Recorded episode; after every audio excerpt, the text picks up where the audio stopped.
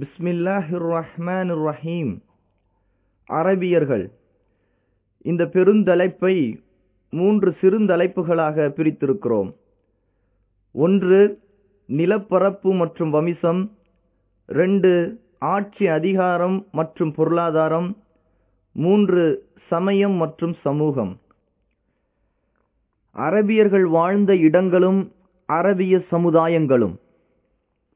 நபி ஸல்லல்லாஹு அலைஹி வஸல்லம் அவர்களின் வாழ்க்கை வரலாறு என்பது மனித சமுதாயத்திற்காக அவர்கள் கொண்டு வந்த இறைத்தூதை குறிக்கும் ஒரு சொல்லாகும்.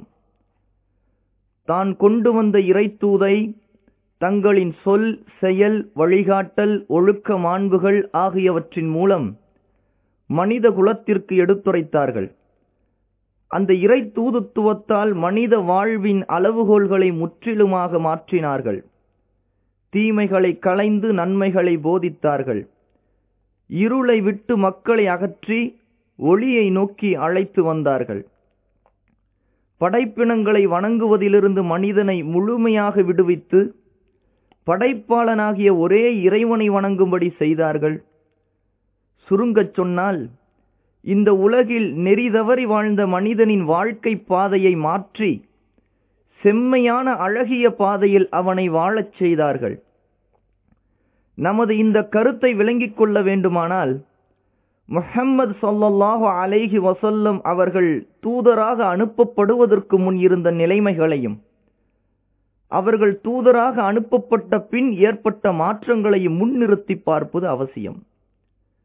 இதற்கு நபி ஸல்லல்லாஹு அலைஹி வஸல்லம் அவர்கள் இஸ்லாமின் பக்கம் மக்களை அழைப்பதற்கு முன்பிருந்த அரபிய சமுதாயங்கள், அவர்களது கலாச்சாரங்கள், மேலும் அந்த காலத்தில் இருந்த சிற்றரசர்கள், பேரரசர்கள், சமுதாய அமைப்புகள், அவர்களது மத நம்பிக்கைகள், சமூக பழக்க வழக்கங்கள், சடங்குகள் மற்றும் அவர்களது அரசியல், பொருளியல் ஆகியவற்றை குறித்து சில பிரிவுகளில் சுருக்கமாக ஆய்வு செய்வதும் அவசியம். இவற்றுள் ஒவ்வொன்றையும் பற்றி கூறுவதற்கு நாம் தனித்தனி பிரிவுகளை ஏற்படுத்தியிருக்கின்றோம். இப்போது அந்த பிரிவுகளை பார்ப்போம். அரபியர்கள் வாழ்ந்த இடங்கள். அரப் என்ற சொல்லுக்கு பாலைவனம், பொட்டல் பூமி, மரம், செடிகொடிகள், தண்ணீர் இல்லாத வறட்சியான நிலப்பரப்பு என பல அர்த்தங்கள் உள்ளன. நீண்ட காலமாக அரபிய தீபகற்பத்துக்கும் அங்கு வசிப்பவர்களுக்கும் இந்த பெயர் கூறப்படுகிறது. அரபிய தீபகற்பம் என்பது இன்றைய சவுதி அரேபியாவை குறிக்கும். அரபிய தீபகற்பத்தின் மேற்கே செங்கடலும் சைனா நாடும், கிழக்கே அரபிய வளைகுடாவும் ஈராக்கின் சில பகுதிகளும், தெற்கே அரபிக்கடலும் இருக்கிறது. இது இந்திய பெருங்கடல் வரை தொடர்கிறது. வடக்கே ஷாம், அதாவது சிரியா மற்றும் ஈராக்கின் சில நகரங்களும் இருக்கின்றன. இதன் பரப்பளவு 10 லட்சம் சதுர கிலோமீட்டரிலிருந்து 13 லட்சம் சதுர கிலோமீட்டர் வரையிலாகும். அரபிய தீபகற்பத்திற்கு புவியியல் ரீதியாகவும் அதன் இயற்கை அமைப்பாலும் மிகுந்த முக்கியத்துவம் உண்டு. அதன் உட்புற எல்லைகள் 4 திசைகளிலும் மணற்பாங்கான பாலைவனத்தால் சூழப்பட்டுள்ளன. அரபியர் அல்லாத வெளிநாட்டவர்கள் தங்களது ஆதிக்கத்தை அந்த நாட்டில் செலுத்துவதற்கு இந்த புவியியல் அமைப்பு பெரும் தடையாக இருந்தது. அதன் காரணமாக அந்த நாட்டு மக்கள் எல்லா காலங்களிலும் தங்கள் செயல்பாடுகள் அனைத்திலும் சுதந்திரமானவர்களாகவே திகழ்ந்தார்கள். அவர்களுக்கு அருகாமையில் மாபெரும் 2 வல்லரசுகள், ரோம், பாரசீகம் இருந்தும் அவை இந்த பகுதியில் தங்களின் ஆதிக்கத்தை செலுத்த முடியாமல் போனதற்கு இந்த இயற்கையான புவியியல் அமைப்பே காரணம். அரபிய தீபகற்பத்தின் எல்லைகள் பெயர் பெற்ற பல கண்டங்களுக்கு நடுவில் அமைந்திருக்கின்றன. அவை கடற்பரப்புகள், சமவெளிகள் மூலம் அந்த கண்டங்களுடன் இணைந்திருக்கின்றன. அதன் வடமேற்கு பகுதி ஆப்பிரிக்கா கண்டத்துடனும், வடகிழக்கு பகுதி ஐரோப்பா கண்டத்துடனும், கிழக்கு பகுதி மத்திய ஆசியா, தெற்காசியா மற்றும் தூர கிழக்கு நாடுகளுடனும் இணைந்துள்ளது. அவ்வாறே ஒவ்வொரு கண்டமும் கடல் மார்க்கமாக அரபிய தீபகற்பத்துடன் இணைகிறது. அக்கண்டங்களிலிருந்து வரும் கப்பல்கள் அரபிய தீபகற்பத்தின் துறைமுகங்களில் தங்கிச் செல்கின்றன. இந்த புவியியல் அமைப்பின் காரணமாக தெற்கு வடக்கு பகுதிகள் மக்கள் வந்து ஒதுங்கும் இடமாகவும் வியாபாரம், பண்பாடு, சமயம் மற்றும் கலைகளின் பரிமாற்ற மையமாகவும் திகழ்ந்தன. அரபிய சமுதாயங்கள். வரலாற்றாசிரியர்கள் அரபிய சமுதாயத்தை வம்சாவளி அடிப்படையில் மூன்றாக பிரிக்கின்றனர். ஒன்று அல் அரபுல் பாயிதா, 2 அல் அரபுல் ஆரிபா, 3 அல் அரபுல் முஸ்தாரிபா. இந்த மூன்றில் முதலாவதான அல் அரபுல் பாயிதா பற்றி சொல்ல வேண்டுமென்றால், இவர்கள் பண்டைக்கால அரபியர்களான Aad, Thamud, Tasm, Jadis, Imlaq, Umaym, Jurhum, Hadur, Wabar, Abil, Jasim, ஹலோத் மவுத் ஆகிய வம்சத்தினர் ஆவார்கள். முதல் வகையைச் சேர்ந்த இவர்கள் காலப்போக்கில் அழிந்து விட்டதால் இவர்களுடைய வரலாற்று குறிப்புகள் ஏதும் தெரியவில்லை. இரண்டாம் வகையினரான அல் அரபுல் ஆரிபா, இவர்கள் யஸ்ஜூப் இப்னு யஹ்ரூப் இப்னு கஹ்தானின் சந்ததியினர் எனப்படுவார்கள். கஹ்தான் வம்ச அரபியர் என்றும் இவர்களை அழைக்கப்படும். மூன்றாவது வகையினரான அல் அரபுல் முஸ்தாரிபா, இவர்கள் நபி இஸ்மாயில் அலைஹிஸ்ஸலாத்து வஸ்ஸலாம் அவர்களின் சந்ததியினர் ஆவார்கள். இவர்களை அத்னான் வம்ச அரபிகள் என்றும் அழைக்கப்படும். இந்த மூன்று அரபிய சமுதாயங்களும், இவர்களில் அல் அரபுல் ஆரிபா என்பவர்கள் கஹ்தான் வம்சத்தில் வந்த யமன் வாசிகள். இவர்களது கோத்திரங்கள் சபா இப்னு யஸ்ஜூப் இப்னு யஹ்ரூப் இப்னு கஹ்தான் என்பவரின் வழி வந்தவை. இந்த கோத்திரங்களில் ஹிம்யர் இப்னு சபா, கஹ்லான் இப்னு சபா என்ற 2 கோத்திரத்தினர் மட்டும் பிரபலமானவர்கள். ஹிம்யர், கஹ்லான் இருவரை தவிர சபாவுக்கு 11 அல்லது 14 பிள்ளைகள் இருந்தனர். அவர்களுக்கும் அவர்களது வழி வந்தவர்களுக்கும் சபா வம்சத்தினர் என்றே கூறப்பட்டது. அவர்களுக்கென தனிப்பெயர் கொண்ட கோத்திரங்கள் ஏதும் உருவாகவில்லை. ஹிம்யர் கோத்திரமும் அதன் உட்பிரிவுகளும்: 1 ஹுதாஆ, பஹ்ரா, பலியி, அல்கைன், கல்ப், உத்ரா, ஒபரா ஆகிய குடும்பத்தினர் குலாவிலிருந்து உருவானவர்கள். சகாசிக், இவர்கள் ஜெயிது இப்னு வாயிலா இப்னு ஹிமியர் என்பவரின் சந்ததியினர் ஆவார்கள். இதில் ஹிமியரின் பேரரான ஜெயிது என்பவர் சகாசிக் என்ற புனைப்பெயரால் அழைக்கப்பட்டார். பின்னால் வர கூறப்படவுள்ள கஹ்லான் வம்சத்தில் தோன்றிய கிண்டா என்ற பிரிவில் கூறப்படும் சகாசிக் என்பவர் வேறு, இங்கு கூறப்பட்டுள்ள ஜெயிது சகாசிக் என்பவர் வேறு. 3 ஜெயித் அல் ஜும்ஹுர், இதில் ஹிம்யர் அஸ்கர் சின்ன ஹிம்யர், சபா அஸ்கர் சின்ன சபா, ஹதூர், தூ அஸ்பா ஆகிய குடும்பங்கள் உருவாகின. ரோமர்கள் அக்காலத்தில் மிஸ்ர், ஷாம் ஆகிய 2 நாடுகளையும் கைப்பற்றி கஹ்லான் வம்சத்தினரின் கடல் மற்றும் தரைவழி வியாபாரங்களை தடுத்தனர். இதனால் கஹ்லான் வம்சத்தினரின் வணிகங்கள் பெருமளவு நசிந்தன. இதனாலும் அவர்கள் யமனிலிருந்து குடிபெயர்ந்து போயிருக்கலாம். அத்தோடு சபா பகுதியில் அல் அரீம் என்ற வெள்ளப்பெருக்கு ஏற்பட்டது. அதனாலும் சில காலத்திற்கு பிறகு அவர்கள் யமனிலிருந்து குடிபெயர்ந்து போயிருக்கலாம் என்று கூறப்படுகிறது. இவ்வாறு கஹ்லான் வம்சத்தினர் யமன் நாட்டை விட்டு வெளியேறியதற்கு சிலர் சில காரணங்களை கூறினாலும், வெள்ளப்பெருக்கு ஏற்படுவதற்கு முன்பிருந்தே இவர்களின் வணிகங்கள் நசிந்து போயிருந்தன.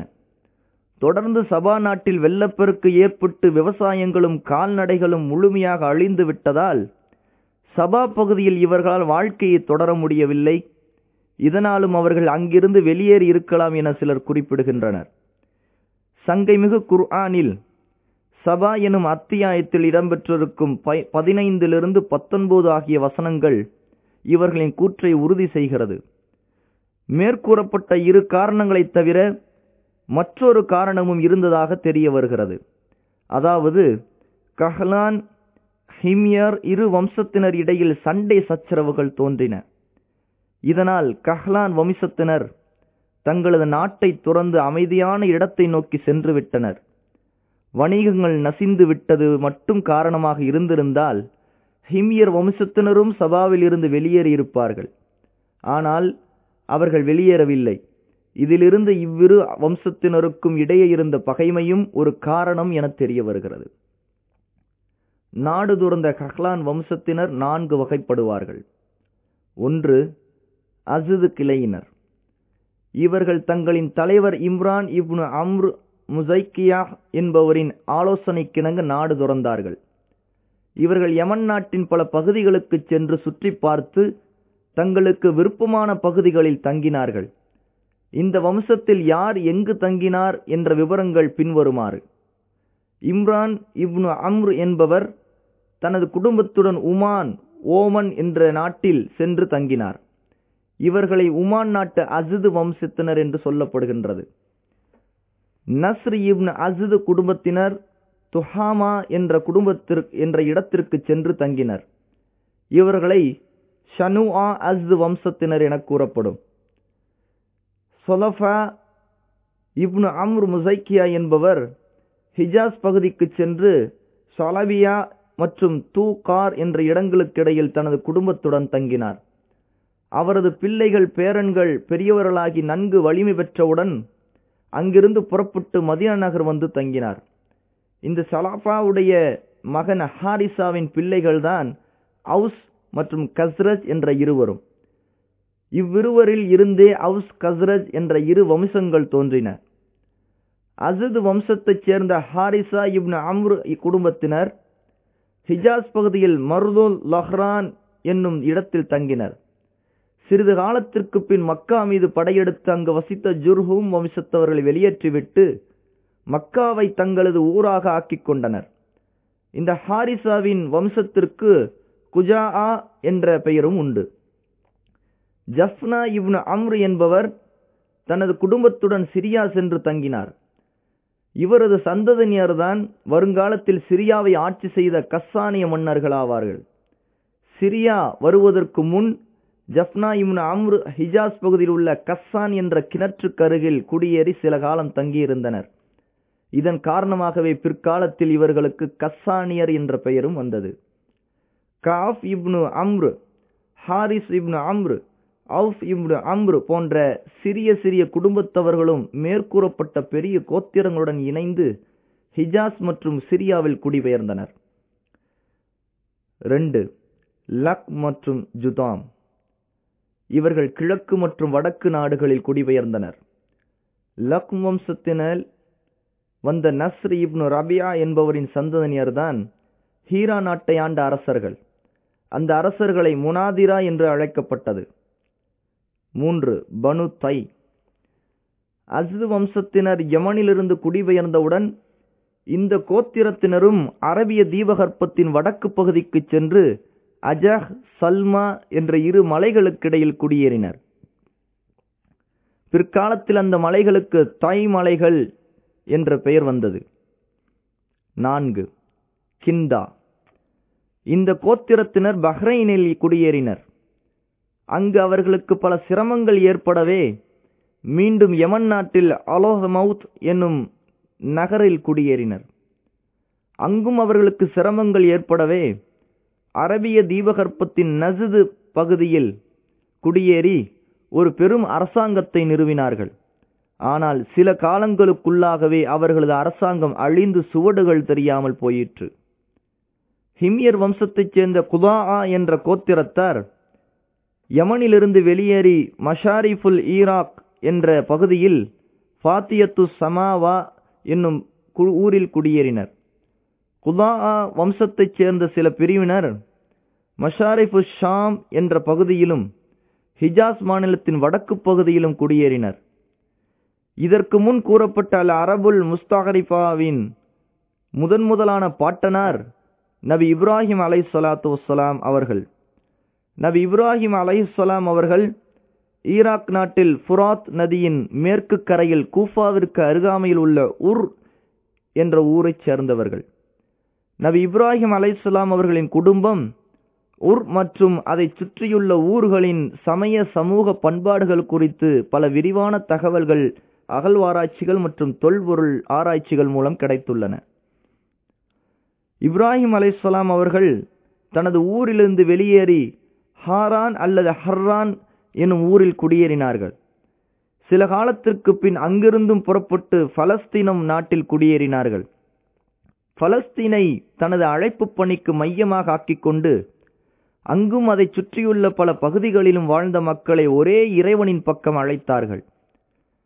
ஒருமுறை மனைவி சாராவுடன் அழைப்பு பணிக்காக அருகிலுள்ள ஓர் ஊருக்கு சென்றார்கள். அன்னை சாரா மிக அழகிய தோற்றமுடையவராக இருந்ததை அறிந்த அந்த ஊரின் அநியாயக்கார அரசன் அவர்களை அழைத்து வரச் செய்து அவர்களுடன் தவறான முறையில் நடக்க முயன்றான். அன்னை சாரா அவனிடமிருந்து தன்னை பாதுகாக்குமாறு அல்லாஹுவிடம் வேண்டினார்கள். அவன் சாராவை நெருங்க முடியாதபடி அல்லாஹ் அவனை ஆக்கிவிட்டான். அல்லாஹுவிடம் சாரா மிக மதிப்பிற்குரியவர், மேலும் நல்லொழுக்கச் சீலர் என்பதை இதன் மூலம் அறிந்த அந்த அநியாயக்காரன் சாராவின் சிறப்பை மெச்சி அல்லது அல்லாஹ்வின் தண்டனையிலிருந்து தப்பித்துக்கொள்ள சாராவுக்கு பணி செய்ய ஒரு அழகிய அடிமை பெண்ணை வழங்கினான். சாரா அவர்கள் அந்த பெண்ணை தனது கணவர் இப்ராஹிமுக்கு வழங்கிவிட்டார்கள். அந்த பெண்மணிதான் அன்னை ஹாஜர் ஆவார்கள். இந்த நிகழ்ச்சிக்கு பின் இப்ராஹிம் அலைஹிஸ்ஸலாத்து வஸ்ஸலாம் தங்களின் வசிப்பிடமான பலஸ்தீனத்திற்கு திரும்பினார்கள். அங்கு ஹாஜரின் மூலமாக இஸ்மாயில் என்ற மேன்மைக்குரிய ஒரு மகனை அல்லாஹ் இப்ராஹிம் அலைஹிஸ்ஸலாத்து வஸ்ஸலாம் அவர்களுக்கு வழங்கினான். பிறகு அல்லாஹுவின் கட்டளைக்கு இணங்க இப்ராஹிம் அலைஹிஸ்ஸலாத்து வஸ்ஸலாம் அவர்கள் தங்களது மகன் இஸ்மாயில் அலைஹிஸ்ஸலாத்து வஸ்ஸலாம் மற்றும் ஹாஜரை அழைத்து கொண்டு மக்காவிற்கு வந்தார்கள். அந்த காலத்தில் அங்கு இறை இல்லமான காபா கட்டடமாக இருக்கவில்லை. காபா இருந்த இடம் சற்று உயரமான குன்றை போல் இருந்தது. வெள்ளம் வரும்போது காபா இருந்த அந்த மேட்டுப்பகுதியின் வலது இடது இரு ஓரங்களை தண்ணீர் அரித்து வந்தது. காபத்துல்லாவின் அருகிலிருந்த ஓர் அடர்த்தியான மரநிழலில் அந்த இருவரையும் அமர வைத்து சிறிது பேரித்தங்கனிகள் இருந்த ஒரு பையையும் தண்ணீர் உள்ள ஒரு துருத்தியையும் அந்த இருவருக்காக வழங்கிவிட்டு இப்ராஹிம் அலைஹிஸ்ஸலாத்து வஸ்ஸலாம் பலஸ்தீனம் திரும்பினார்கள். சில நாட்களில் அந்த இருவரின் உணவான பேரித்தங்கனிகளும் தண்ணீரும் தீர்ந்துவிட்டன. அல்லாஹ் தனது அருளினால் பசியையும் தாகத்தையும் போக்கும் அற்புதமான ஜம்ஜம் ஊற்றை அந்த இருவருக்காக தோன்றச் செய்தான். இந்த காலத்தில் இரண்டாவது ஜுர்ஹும் என்ற யமன் கோத்திரத்தினர் மக்கா வழியே வரும்போது தண்ணீர் இருப்பதை பார்த்து அங்கு வசிக்க விரும்பி அன்னை ஹாஜரிடம் அனுமதி பெற்று தங்கினார்கள். சில வரலாற்று ஆசிரியர்கள் இந்த இரண்டாவது ஜுர்ஹும் வம்சத்தினர் முன்பிருந்தே மக்காவை சுற்றியுள்ள பள்ளத்தாக்குகளில் வசித்து வந்தனர் என்றும் மக்காவில் அன்னை ஹாஜர் குடியேறி ஜம்ஜம் கிணறு தோன்றியவுடன் தாங்கள் வசித்து வந்த பள்ளத்தாக்குகளை விட்டு வெளியேறி மக்காவில் குடியேறினர் என்று கூறுகிறார்கள். ஸஹீஹுல் புகாரி. இமாம் புகாரி ரஹ்மத்துல்லாஹி அலைஹி தங்களது நூலில் இந்த சம்பவம் பற்றி குறிப்பிட்டிருப்பதை ஆராய்ந்தால் நாம் முதலில் கூறிய கூற்று மிகச் சரியானது என்பதை அறிந்து கொள்ளலாம். இமாம் புகாரி ரஹ்மத்துல்லாஹி அலைஹி கூறியிருப்பதாவது: இப்ராஹிம் அலைஹிஸ்ஸலாத்து வஸ்ஸலாம் தமது மனைவியையும் பிள்ளையையும் மக்காவில் தங்க வைப்பதற்கு முன்பே மக்கா வழியாக இரண்டாவது ஜுர்ஹும் கோத்திரத்தார் போக வர இருந்தார்கள். அன்னை ஹாஜர் மக்காவில் வந்து தங்கி தண்ணீர் வசதியும் ஏற்பட்ட பின், அதாவது இஸ்மாயில் அலைஹிஸ்ஸலாம் வாலிபம் அடைவதற்கு முன்பு இவர்கள் குடியேறி உள்ளார்கள். இவ்வாறே சஹீஹுல் புகாரியில் வந்துள்ளது. இதிலிருந்து இவர்கள் மக்காவின் எந்த பகுதியிலும் இதற்கு முன் குடியிருக்கவில்லை என்பது தெளிவாக தெரிய வருகிறது. அதே நேரம் தான் விட்டு வந்த மனைவி மற்றும் மகனை சந்திக்க நபி இப்ராஹிம் அலைஹிஸ்ஸலாத்து வஸ்ஸலாம் அவர்கள் சென்று வந்தார்கள். மொத்தம் எத்தனை முறை சந்திக்க சென்றார்கள் என்பது உறுதியாக தெரியவில்லை. எனினும் 4 முறை சென்றதற்கான உறுதிமிக்க சான்றுகள் உள்ளன. அந்த 4 முறைகள் வருமாறு: 1. இதை பற்றி அல்லாஹ் தன் திருமறையில் கூறியிருக்கின்றான். நபி இப்ராஹிம் அலைஹிஸ்ஸலாத்து வஸ்ஸலாம் அவர்கள் தமது மகனார் இஸ்மாயில் அலைஹிஸ்ஸலாம் அவர்களை அறுத்து அல்லாஹுவுக்கு தியாகம் செய்வது போல் கனவு ஒன்று கண்டார்கள். அந்த கனவை அல்லாஹுவின் கட்டளை என்று உணர்ந்து அதை நிறைவேற்ற மக்கா வந்தார்கள்.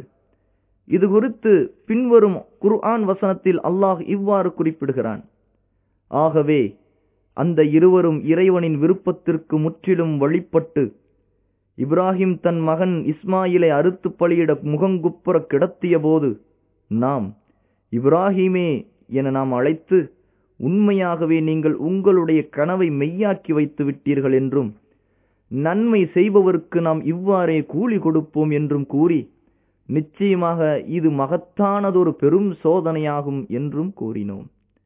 ஆகவே மகத்தானதொரு பலியை அவருக்கு பகரமாக்கினோம்.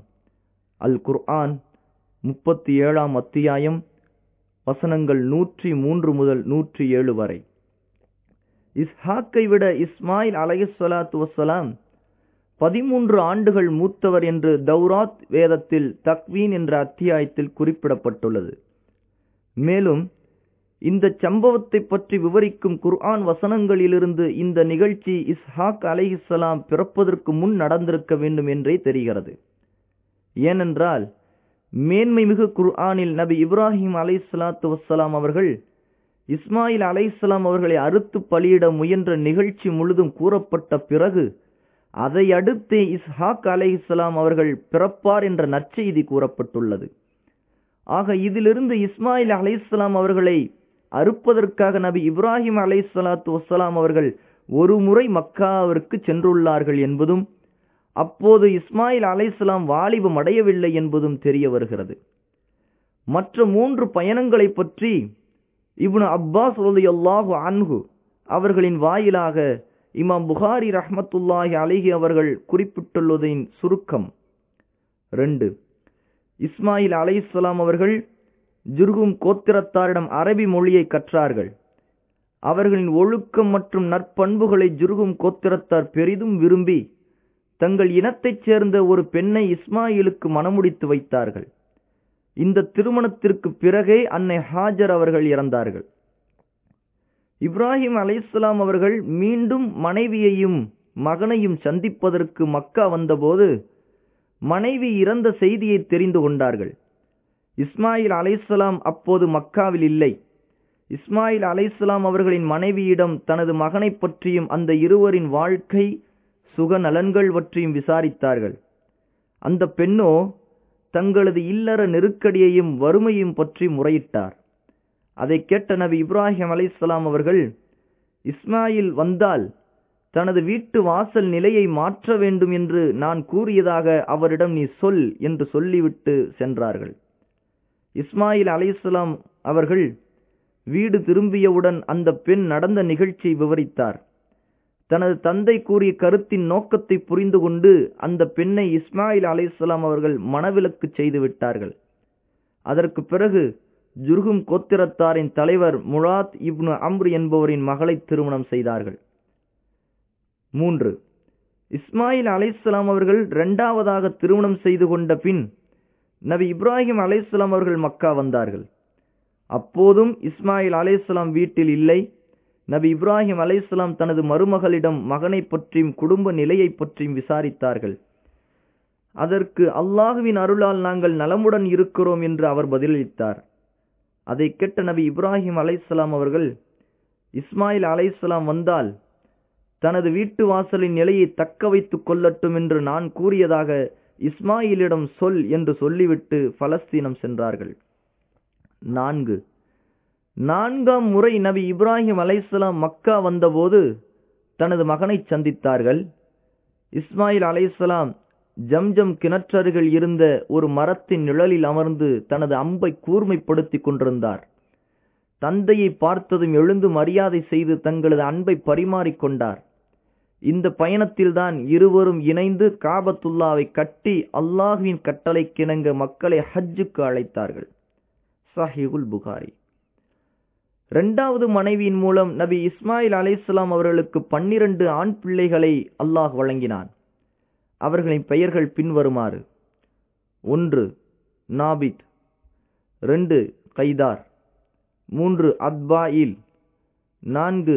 மிபுஷாம், 5 மிஷ்மாக், 6 தூமா, 7 மீஷா, 8 ஹுதத், 9 தீமா, 10 யதூர், 11 நஃபீஸ், 12 கைதுமான். பிற்காலத்தில் இந்த 12 பிள்ளைகள் வழியாகத்தான் 12 கோத்திரங்கள் உருவாகின. இவர்கள் அனைவரும் பல காலங்கள் மக்காவில் வசித்தனர்.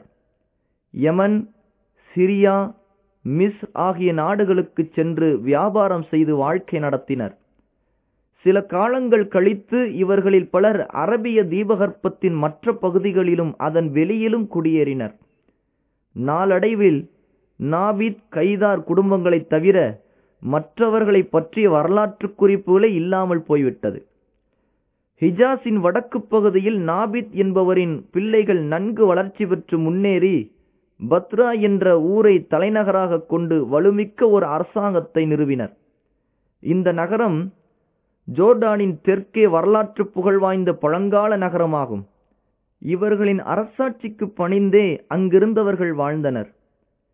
இவர்களை அப்போது வாழ்ந்த எவராலும் எதிர்க்கவோ புறக்கணிக்கவோ முடியவில்லை. இறுதியாக ரோமர்கள் இவர்களின் அரசாங்கத்தை அழித்தனர். இந்த நாபித்தின் வம்சத்திற்கு நிபித்தி வம்சம் என்ற மற்றொரு பெயரும் உண்டு. சிரியாவில் ஆட்சி செய்த கஸ்ஸான் வம்சத்து அரசர்களும் மதினாவில் வசித்த அவுஸ், கஸ்ரஜ் வம்சத்தினரும் இந்த நாபித் இப்னு இஸ்மாயிலின் குடும்பத்தைச் சேர்ந்தவர்கள் என வம்ச ஆய்வாளர்களின் ஒரு கூட்டத்தினர் கூறுகின்றார்கள். இந்த வம்சத்தைச் சேர்ந்த பலர் அந்த ஊர்களில் இன்றும் வசிக்கின்றனர். இமாம் புகாரி ரஹ்மத்துல்லாஹி அலைஹி தங்களது நூலில் நபி இஸ்மாயில் அலைஹிஸ்ஸலாம் அவர்களுடன் யமன் நாட்டு தொடர்பு என்று ஒரு பாடத்தை குறிப்பிட்டுள்ளார். அந்த பாடத்தில் தலைப்புக்கு பொருத்தமான சில நபிமொழிகளை எழுதி தனது கருத்துக்கு வலிமை சேர்த்துள்ளார். ஹதீஸ்களை வல்லுனர் இப்னு ஹஜரும் தனது விரிவுரையில் கஹ்தான் வம்சத்தினர் நாபித் இப்னு இஸ்மாயிலின் குடும்பத்திலிருந்து வந்தவர்கள் என்ற கருத்தையே ஏற்றமானது என குறிப்பிட்டுள்ளார்கள். நபி இஸ்மாயில் அலைஹிஸ்ஸலாம் அவர்களின் மகன் கைதாரின் குடும்பத்தினர் பல காலங்கள் மக்காவில் வாழ்ந்தனர். அவரது சந்ததியில் அத்னானும் அவர் மகன் மாதும் பேரும் புகழும் பெற்றவர்கள். இவர்களிலிருந்து அத்னானிய அரபியர்கள் தோன்றினர். இவர்களை அடுத்து பிற்காலத்தில் இவரது சந்ததியில் தோன்றியவர்கள் அத்னான் வரை தங்களது மூதாதைகளின் பெயர்களை சரியாக மனனமிட்டு பாதுகாத்து கொண்டனர். நபி ஸல்லல்லாஹு அலைஹி வஸல்லம் அவர்களின் வம்ச தலைமுறையில் இந்த அத்னான் என்பவர் 21வது தலைமுறை பாட்டனாராவார். சில அறிவிப்புகளில் வந்துள்ளதாவது, நபி ஸல்லல்லாஹு அலைஹி வஸல்லம் அவர்கள் தங்களின் வம்ச தலைமுறைகளை குறிப்பிடும்போது அத்னான் பெயர் வந்தவுடன் நிறுத்தி கொண்டு இதற்கு மேல் வம்ச தலைமுறையை கூறியவர்கள் பொய்யுரைத்து விட்டார்கள் என்று கூறுவார்கள். இந்த இடத்தில் மற்றொரு கருத்தும் குறிப்பிடத்தக்கது. அதாவது, சிலர் மேற்குறிப்பிட்ட நபிமொழி பலவீனமானது என்பதால் அத்னானுக்கு மேலும் தலைமுறை பெயர்களை கூறலாம் என்கின்றனர். எனினும் அத்னானுக்கு மேல் இந்த அறிஞர்கள் கூறும் தலைமுறையில் பல மாறுபட்ட பெயர்களை கூறுகின்றனர். அக்கருத்துக்களை ஒருங்கிணைக்க முடியாத அளவு அதில் வேறுபாடுகளும் உள்ளன. அத்னான் மற்றும் நபி இப்ராஹிம் அலைஹிஸ்ஸலாம் அவர்களுக்கிடையில் 40 தலைமுறைகள் உள்ளன என்று பிரபலமான வரலாற்று அறிஞர் இப்னு சஅத் ரஹ்மத்துல்லாஹி அலைஹி கூறுகிறார். இந்த கால அறிஞர்களில் பெரும் ஆய்வாளராக விளங்கும் முஹம்மது சுலைமான் என்பவரும் இந்த கருத்தையே சரிகாண்கிறார். மேலும் இமாம் தபரி மற்றும் மஸ்வூதி தங்களின் பல கருத்துகளில் இதனையும் ஒன்றாக கூறியுள்ளார்கள். மாதின் மகன் நஜார் என்பவர் மூலம் பல குடும்பங்கள் தோன்றினர். மாதுக்கு நஜார் என்ற ஒரு மகன் மட்டும்தான் இருந்தார் என்று சிலர் கூறியுள்ளனர். நஜாருக்கு 4 பிள்ளைகள் இருந்தனர். அவர்கள் மூலம் பெரிய வம்சங்கள் தோன்றினர். 1 இயாத், 2 அன்மார், 3 ரபியா, 4 முலர். இந்த கோத்திரங்களை பற்றியுள்ள விவரங்களின் வரைபடத்தை நமது நூலில் பார்க்கலாம். நபி ஸல்லல்லாஹு அலைஹி வஸல்லம் அவர்கள் கூறினார்கள், நிச்சயமாக அல்லாஹ் இப்ராஹிமுடைய பிள்ளைகளில் இஸ்மாயிலை தேர்வு செய்தான். இஸ்மாயிலுடைய பிள்ளைகளில் கினானா குடும்பத்தை தேர்வு செய்தான். கினானா குடும்பத்தில் குறைஷியர்களை தேர்வு செய்தான். குறைஷியர்களில் ஹாஷிம் குடும்பத்தை தேர்வு செய்தான். சஹீஹ் முஸ்லீம். நபி ஸல்லல்லாஹு அலைஹி வஸல்லம் அவர்கள் கூறினார்கள், படைப்பினங்களில் மனிதன் ஜின் என்ற இரு பிரிவில் மிகச்சிறந்த பிரிவில் என்னை படைத்து அதில் முஸ்லீம் காஃபிர்கள் என்ற இரு பிரிவுகளில் சிறந்த பிரிவில் என்னை ஆக்கினான். பிறகு கோத்திரங்களை தேர்வு செய்து அதில் சிறந்த கோத்திரத்தில் என்னை படைத்தான். பிறகு குடும்பங்களை தேர்வு செய்து அதில் மிகச்சிறந்த குடும்பத்தில் என்னை ஆக்கினான். நான் அவர்களில் ஆன்மாவாலும் மிகச்சிறந்தவன், குடும்பத்தாலும் மிகச்சிறந்தவன். சஹீஹ் முஸ்லிம். மற்றொரு அறிவிப்பில் வந்துள்ளது, அல்லாஹ் படைப்பினங்களை படைத்து அவற்றில் மிகச்சிறந்த பிரிவினரில் என்னை ஆக்கி வைத்தான். பிறகு அந்த பிரிவை ரெண்டாக ஆக்கி அவற்றில் மிகச்சிறந்த பிரிவில் என்னை ஆக்கினான். பிறகு அவர்களை கோத்திரங்களாக ஆக்கி அவற்றில் மிகச்சிறந்த கோத்திரத்தில் என்னை ஆக்கினான். பிறகு அவர்களை பல குடும்பங்களாக ஆக்கி அவற்றில் குடும்பத்தாலும் ஆன்மாவாலும் சிறந்தவர்களில் என்னை ஆக்கினான். ஜாமி உத் திருமிதி. அதனான் சந்ததியினருடைய எண்ணிக்கை பல்கி பெருகிய போது அவர்கள் மழைவளம், பசுமை, செழிப்புமிக்க இடங்களை தேடி அரபு நாட்டின் பல பகுதிகளுக்கு சென்றனர். அப்து ஹைஸ், பக்ரி இப்னு வாயில் மற்றும் தமீம் ஆகிய சந்ததியினர் பஹ்ரைனிலும், ஹனீஃபா இப்னு அலி இப்னு பக் குடும்பத்தினர் யமாமா சென்று அங்குள்ள ஹுஜ்ர் பகுதியிலும் குடியேறினர். ஹுஜ்ர் என்பது யமாமாவின் ஒரு நகரமாகும். பக்ரி இப்னு வாயிலின் ஏனைய குடும்பங்கள் யமாமா, பஹ்ரைன், சைஃப் காலிமா, அதன் அருகாமையுள்ள கடற்பகுதி, ஈராக்கின் கிராமப்புறங்கள் ஆகிய இடங்களில் குடியேறினர்.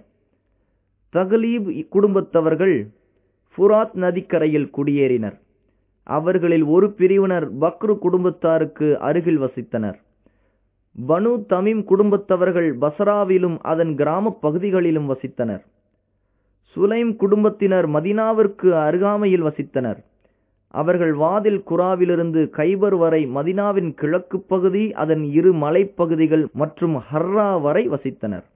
அசது குடும்பத்தினர் தீமாக் நகரத்தின் கிழக்கு பகுதியிலும் கூஃபா நகரத்தின் மேற்கு பகுதியிலும் வசித்தனர். அவர்களுக்கும் தீமாகுவுக்கும் இடையே தையி கோத்திரத்தைச் சேர்ந்த வஹ்தூர் குடும்பத்தவர்களின் குடியிருப்புகள் அமைந்திருந்தன. அந்த ஊருக்கும் கூஃபாவுக்கும் இடையில் 5 நாட்களுக்கு உரிய நடைதூரம் இருந்தது. திவ்யான் குடும்பத்தவர்கள் தீமா முதல் ஹவுரான் நகரம் வரையிலும், கினானாவின் சந்ததியினர் திஹாமா பகுதியிலும் வசித்தனர். மக்காவிலும் அதன் சுற்றுப்புறங்களிலும் குறைஷி குடும்பத்தவர்கள் வசித்தனர். அவர்கள் ஒற்றுமையின்றி பலவாறாக பிரிந்து வாழ்ந்தனர். குசையி இப்னு கிலாப் அவர்களை ஒருங்கிணைத்து குறைஷியருக்கென தனிப்பெரும் சிறப்புகளையும் உயர்வுகளையும் பெற்றுத் தந்தார். அடுத்த தலைப்பு, அரபு நாட்டில் ஆட்சி அதிகாரம். நபி ஸல்லல்லாஹு அலைஹி வஸல்லம் அவர்கள் தங்களது ஏகத்துவ அழைப்பை தொடங்கிய காலகட்டத்தில் அரபிய தீபகற்பத்தில் ஆட்சி செய்தவர்கள் 2 வகையினராக இருந்தார்கள். ஒன்று, முடிசூட்டப்பட்டவர்கள். 2, குடும்பம் மற்றும் கோத்திரங்களின் தலைவர்கள். இவர்களில் முதலாமவர்களான முடிசூட்டப்பட்டவர்கள், இவர்களில் பலர் தனித்து இயங்கும் சுதந்திரம் பெறவில்லை. மாறாக ஒரு பேரரசுக்கு கீழ் கட்டுப்பட்டு நடப்பவர்களாக இருந்தனர். அடுத்து, குடும்பம் மற்றும் கோத்திரங்களின் தலைவர்கள். முடிசூட்டப்பட்ட அரசர்களுக்குரிய தனித்தன்மையும் உரிமையும் இவர்களுக்கும் இருந்தன. இவர்களில் பெரும்பாலோர் முழு சுதந்திரத்துடன் செயல்பட்டனர். மற்றும் சிலர் ஏதாவது ஒரு அரசரின் பிரதிநிதியாக செயல்பட்டனர். முடியரசர்களின் விவரம் பின்வருமாறு: யமன் நாட்டு அரசர்கள், ஷாம் நாட்டு அரசர்கள். இவர்களை கஸ்ஸானின் குடும்பத்தவர்கள் என வரலாற்றில் கூறப்படுகிறது. ஹீரா நாட்டு அரசர்கள். இவர்களை தவிர வேறு சில அரசர்களும் இருந்தனர். அவர்களுக்கு முறையாக முடிசூட்டப்படவில்லை. இந்த அரசர்கள் மற்றும் தலைவர்கள் பற்றி சுருக்கமாக காண்போம். முதலாவது, யமன் நாடு. அல் அரபுல் ஆரிபா எனும் அரபியர்கள் சபா கூட்டத்தினர் என யமனில் புகழ்பெற்றிருந்த மிக பழமையானவர்கள். அவர்கள் கிமு 25ஆம் நூற்றாண்டுக்கு முன் வாழ்ந்ததாக அவுர் எனும் நகரில் நடத்திய அகழ்வாராய்ச்சியில் சான்றுகள் கிடைத்துள்ளன. கிமு 11ஆம் நூற்றாண்டில் அவர்களது ஆட்சியும் ஆதிக்கமும் செழிப்படைய ஆரம்பித்தது. அவர்களது காலத்தை பின்வருமாறு பிரிக்கலாம். 1. கிமு 1300லிருந்து கிமு 620 வரை. 2. கிமு 620லிருந்து கிமு 115 வரை. 3. கிமு 115லிருந்து கிபி 300 வரை. 4. கிபி 300லிருந்து இஸ்லாம் நுழையும் வரை. இவற்றில் முதலாவது கிமு 1300லிருந்து கிமு 620 வரை. இந்த காலகட்டத்தில் அவர்களது நாடு மயீனியா என அழைக்கப்பட்டது. நஜ்ரானுக்கும் ஹலரமௌத்துக்கும் இடையே உள்ள ஜவுஃப் எனும் பகுதியில் அவர்களது ஆட்சி தோன்றி வளர்ச்சி பெற்று ஹிஜாஸின் வடபகுதியான மஆன் மற்றும் உலா வரை பரவியிருந்தது. மயீனியா அரசாங்கத்தின் ஆதிக்கம் அரபிய நாடுகளின் எல்லைகளுக்கு வெளியேயும் விரிவடைந்திருந்ததாக கூறப்படுகிறது. வணிகமே அவர்களது முக்கிய வாழ்வாதாரமாக திகழ்ந்தது. அவர்கள்தான் மஹ்ரப் மகரில் யமனுடைய வரலாற்றில் புகழ்பெற்ற மிக பெரும் அணைக்கட்டை கட்டினார்கள். அதனால் அவர்களது நிலங்கள் செழிப்படைந்தன. ஆயினும் அவர்கள் அல்லாஹுவுக்கு நன்றி செலுத்தாமல் பாவங்கள் புரிந்தனர். இதை பற்றி அல்லாஹ் குர்ஆனில் கூறுகிறான், அவர்கள் அல்லாஹுவை நினைப்பதையே மறந்து தாங்களாகவே பாவம் செய்து அழிந்து போகும் மக்களாகிவிட்டார்கள். அல் குர்ஆன் 25ஆம் அத்தியாயம் 18ஆம் வசனம். இந்த காலகட்டத்தில் அவர்களது அரசர்கள் மஹ்ரிப் சபா எனும் புனைப்பெயரால் அழைக்கப்பட்டனர். அவர்களது தலைநகரம் சிர்வாஹ் ஆகும்.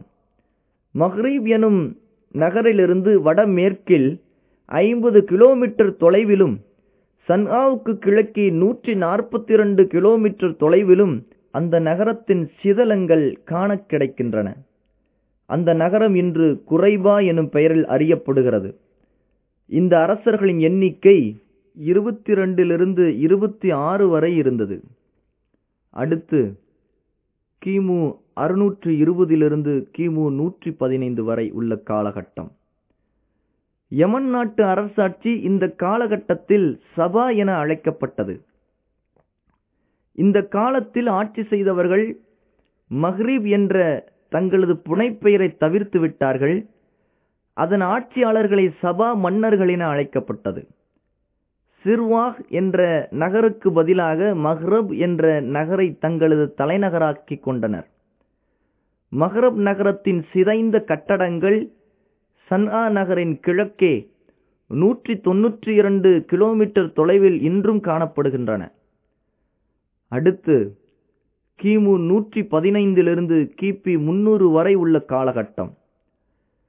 இந்த காலகட்டத்தில் அந்த நாடு முதலாம் ஹிமியரியா அரசு என்ற பெயரில் அழைக்கப்பட்டது. ஏனெனில் ஹிமியர் குலத்தவர் சபாவை வெற்றி கொண்டு தங்களது ஆதிக்கத்தின் கீழ் கொண்டு வந்தனர். முன்பு அந்த நாட்டை ஆட்சி செய்தவர்கள் சபா அரசர்கள் மற்றும் தூரைதான் அரசர்கள் என அழைக்கப்பட்டனர். இந்த மன்னர்கள் மஹ்ரபுக்கு பதிலாக ரைதான் என்பதை தங்களது தலைநகராக அமைத்துக் கொண்டனர். ரைதான் நகருக்கு லிஃபார் என்ற மற்றொரு பெயரும் உண்டு. அந்த நகரின் சிதைவுக்குள் யர்யமுக்கு சமீபமாக மதூர் என்னும் மலையின் அருகாமையில் காணப்படுகின்றன. இந்த காலத்தில்தான் சபா அரசுக்கு அழிவும் வீழ்ச்சியும் ஆரம்பமாயின. அவர்களின் வணிகங்களும் நசிந்தன. அதற்குரிய காரணங்களாவன: 1. நிப்தி இனத்தவர் ஹிஜாஸின் வடப்பகுதியில் தங்களது ஆதிக்கத்தை விரிவுபடுத்தினார்கள். 2.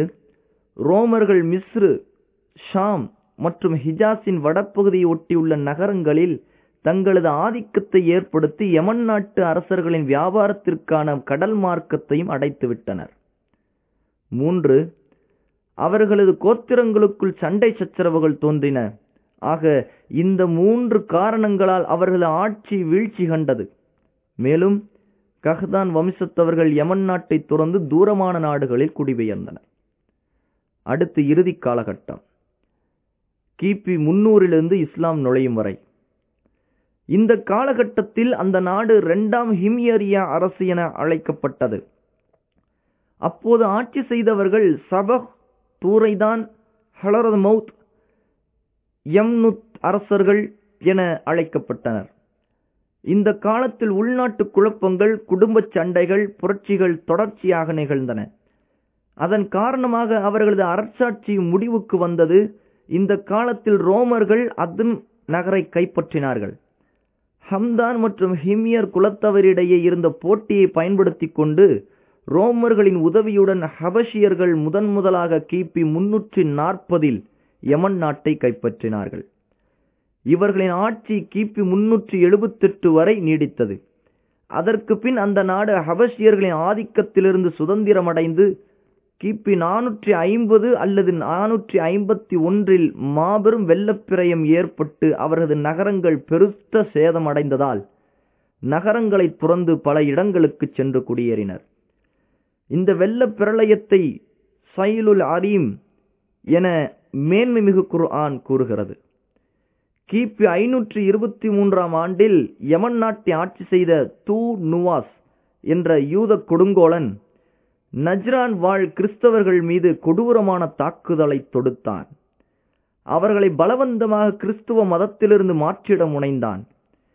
அவர்கள் மறுத்ததின் காரணமாக பெரும் அகழ்களை தோண்டி நெருப்பு குண்டத்தை வளர்த்து அதனுள் அவர்களை வீசியிருந்தான். இது குறித்து அல்லாஹ் தனது அருமறையாம் திருமறையில் பின்வருமாறு குறிப்பிடுகிறான்: விறகுகள் போட்டு எரிக்கும் நெருப்பு அகழ் தோண்டியவர்கள் அழிக்கப்பட்டார்கள். அல் குர்ஆன் 85 அத்தியாயம் வசனங்கள் 4-7 வரை. இந்த சம்பவத்தால் கிறிஸ்தவர்கள் மிகவும் கொதிப்படைந்து பழிவாங்க துடித்தனர். எனவே ரோமானிய அரசர்களின் தலைமைக்கு கீழ் ஒன்றிணைந்து யமன் நாட்டின் மீது போர் புரிய ஆயத்தமாயினர். ரோம் மன்னர்கள் ஹபஷியர்களை தூண்டிவிட்டு அவர்களுக்கென கப்பல் மற்றும் படகுகளை தயார் செய்து கொடுத்தார்கள். அதன் காரணமாக அரியாத் என்பவன் தலைமையில் ஹபஷாவிலிருந்து 70,000 வீரர்கள் யமன் வந்திறங்கி கிபி 525 ஆண்டு அதனை 2வது முறையாக கைப்பற்றினர். அரியாத் கிபி 549 வரை ஹபஷா மன்னரின் கவர்னராக இருந்தான். அரியாத்தின் தளபதிகளில் ஒருவனான அப்ரஹா இப்னு சப்பாஹ் அல் அஷ்ரம் என்பவன் அரியாதை வஞ்சகமாக கொலை செய்துவிட்டு ஹபஷா மன்னரின் ஒப்புதலுடன் தன்னை அரசனாக அறிவித்துக் கொண்டான். இந்த அப்ரஹாதான் இறை இல்லமான காபாவை இடிக்க படையை திரட்டியவன். அவனும் அவனது யானை படையினரும் அஸ்ஹாபுல் ஃபீல் என அறியப்படுகின்றனர். அந்த நிகழ்ச்சிக்கு பின் சன்ஆ திரும்பிய அவனை அல்லாஹ் அழித்து ஒழித்தான். அவனுக்கு பிறகு அவனுடைய மகன் யக்சூம் என்பவனும் அதற்கு பிறகு 2வது மகன் மஸ்ரூக் என்பவனும் யமனை ஆட்சி செய்தனர். இந்த இருவரும் தங்களது தந்தையை விட குடிமக்களை கொடுமை செய்யும் மிக கொடிய கொடுங்கோலர்களாக இருந்தனர். யானை சம்பவத்திற்கு பின், அதாவது யானை படையினர் அழிக்கப்பட்ட சம்பவத்திற்கு பின் கிபி 575 யமனியர் மாதி கரீப சைஃப் இப்னு தூ யஜீன் அல் ஹிம்யரின் தலைமையின் கீழ் பாரசீகர்களின் உதவியுடன் யமனை ஆக்கிரமித்திருந்த ஹபஷியர்களை எதிர்த்து போரிட்டு அவர்களை யமனிலிருந்து வெளியேற்றி அதை தங்களது கட்டுப்பாட்டுக்குள் கொண்டு வந்தனர். அவரை தங்களது அரசராகவும் ஏற்றுக்கொண்டனர். மாதி கரிப தனக்கு ஊழியம் செய்யவும் பயணங்களில் துணையாக இருப்பதற்காகவும் ஒரு ஹபஷி படையை தன்னுடன் வைத்திருந்தார். அவரை அவர்கள் திடீரென தாக்கி வஞ்சகமாக கொன்றுவிட்டனர். அவரது மரணத்துடன் தூயஜின் குடும்ப ஆட்சி முடிவுக்கு வந்தது. அதன் பிறகு பாரசீக மன்னர்களின் அதிகாரத்தின் கீழ் யமன் நாடு வந்தது. பாரசீக மன்னர்கள் ஒருவர் பின் ஒருவராக தொடர்ந்து ஆட்சி செய்தனர். அவர்களில் முதலாமவர் வஹ்ருஜ், பிறகு மிர்ஜ்பான் இப்னு வஹ்ருஜ், பிறகு அவரது மகன் தீஞ்சான், பிறகு குஸ்ரு இப்னு தீஞ்சான், பிறகு பாதான். இவரே பாரசீக மன்னர்களில் இறுதியானவர். இவர் கிபி 628 இஸ்லாமை ஏற்றார். இத்துடன் யமன் மீதான பாரசீகர்களின் ஆட்சி முடிவுக்கு வந்தது. அடுத்த நாடு ஹீரா நாடு. ஈராக்கையும் அதை சுற்றியுள்ள பகுதிகளையும் கூரு ஷுல் கபீர் என்பவரின் தலைமையின் கீழ் கிமு 557 கிமு 529 வரை பாரசீகர்கள் ஆட்சி செய்தனர். அவர்களை எவராலும் வீழ்த்த முடியவில்லை. இறுதியாக பாரசீகர்களின் அரசரான தாரா என்பவரை இஸ்கந்தருல் மக்தூனி என்பவர் கிமு 326 தோற்கடித்தார். மேலும் பாரசீகர்களின் ஆதிக்கத்தையும் வலிமையையும் முறியடித்து அவர்களது நகரங்களை சின்னா பின்னமாக்கினார். பிறகு தவாயிஃப் என்ற பெயருடைய அரசர்கள் அந்த நாட்டை பல பகுதிகளாக பிரித்து கிபி 230 வரை ஆட்சி செய்தனர். இவர்களது ஆட்சி காலத்தில் கஹதான் கோத்திரத்தினர் ஈராக்கின் சில கிராம பகுதிகளை கைப்பற்றினர். அதைத் தொடர்ந்து அவர்களுக்கு போட்டியாக அத்னான் கோத்திரத்தாரும் ஃபுராத் நதிக்கரையின் சில பகுதிகளில் குடியேறினர். இவ்வாறு குடிபெயர்ந்தவர்களில் முதலாவது அரசராக இருந்தவர் கஹதான் வம்சத்தைச் சேர்ந்த மாலிக் இப்னு ஃபஹ்ம் அத்-தனூகி என்பவராவார். அன்பார் அல்லது அதற்கு அருகிலுள்ள பகுதி அவரது ஆட்சியின் தலைமையகமாக திகழ்ந்தது. அவருக்கு பிறகு அவரது சகோதரர் அம்ரு இப்னு ஃபஹ்ம் ஆட்சி செய்தார். சிலர் அப்ரஷ் வல்லாஹ் என்று அழைக்கப்பட்ட ஜுதைமா இப்னு ஃபஹ்ம் என்ற அவரது சகோதரர் ஆட்சி செய்தார் என கூறுகின்றனர். கிபி 226 ஆண்டு சாசானியா அரசை உருவாக்கிய அர்துஷீர் இப்னு பாபக் என்ற மன்னரின் காலத்தில் 2வது முறையாக பாரசீகர்கள் ஈராக் நாட்டை கைப்பற்றினர். அம்மன்னர் பாரசீகர்களை ஒன்றிணைத்து நாட்டின் எல்லைப்புறங்களில் வாழ்ந்து வந்த அரேபியர்களை அடக்கி அவர்கள் மீது தனது ஆதிக்கத்தை நிலைநாட்டினார்.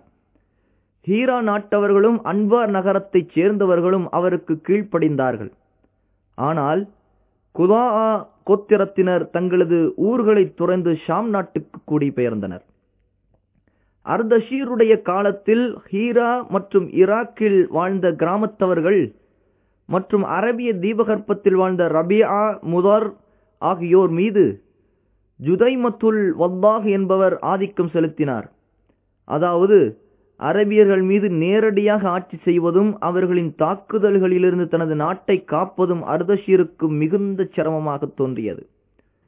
ஆகவே அரபியர்களிலேயே ஒருவரை தேர்ந்தெடுத்து அவரை அரசராக்கினால் அவர் தனக்கு உறுதுணையாகவும் உதவியாகவும் அமைவார் என எண்ணினார். மேலும் தன்னை அச்சுறுத்தி கொண்டிருக்கும் ரோமர்களை எதிர்கொள்ள அந்த அரபிகளின் உதவியை பயன்படுத்தி கொள்ள முடியும் எனவும் திட்டமிட்டார். அது மட்டுமின்றி ரோமர்களுக்கு உதவி செய்து வரும் ஷாம் நாட்டு அரபியர்களை ஈராக்கின் அரபியர்களை கொண்டு தடுக்க நாடினார். ஆகவேதான் அரபியராகிய ஜுதைமாவை மேற்கூறிய பகுதிகளுக்கு அர்தஷீர் அரசனாக்கினார்.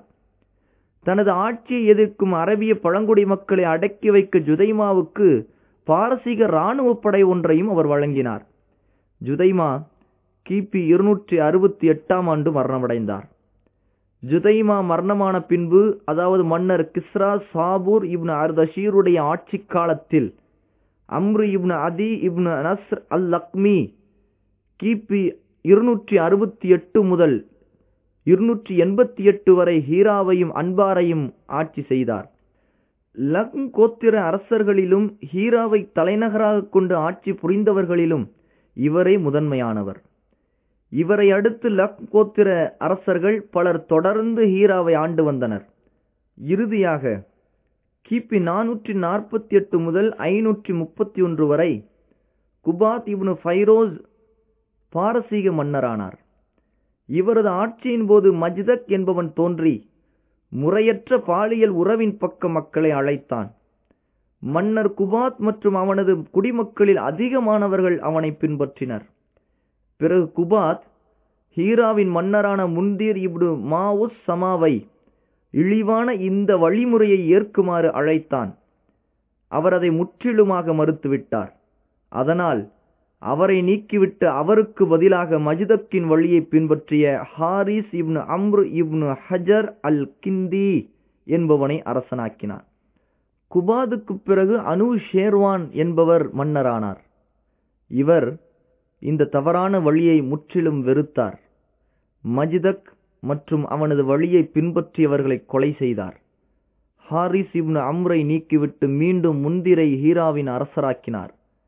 ஹாரிஸ் இப்னு அம்ரை கைது செய்ய முயன்றபோது அவன் கல்பு கோத்திரத்தாரிடம் சென்று அடைக்கலமாகி மரணம் வரை அங்கேயே தங்கிவிட்டான்.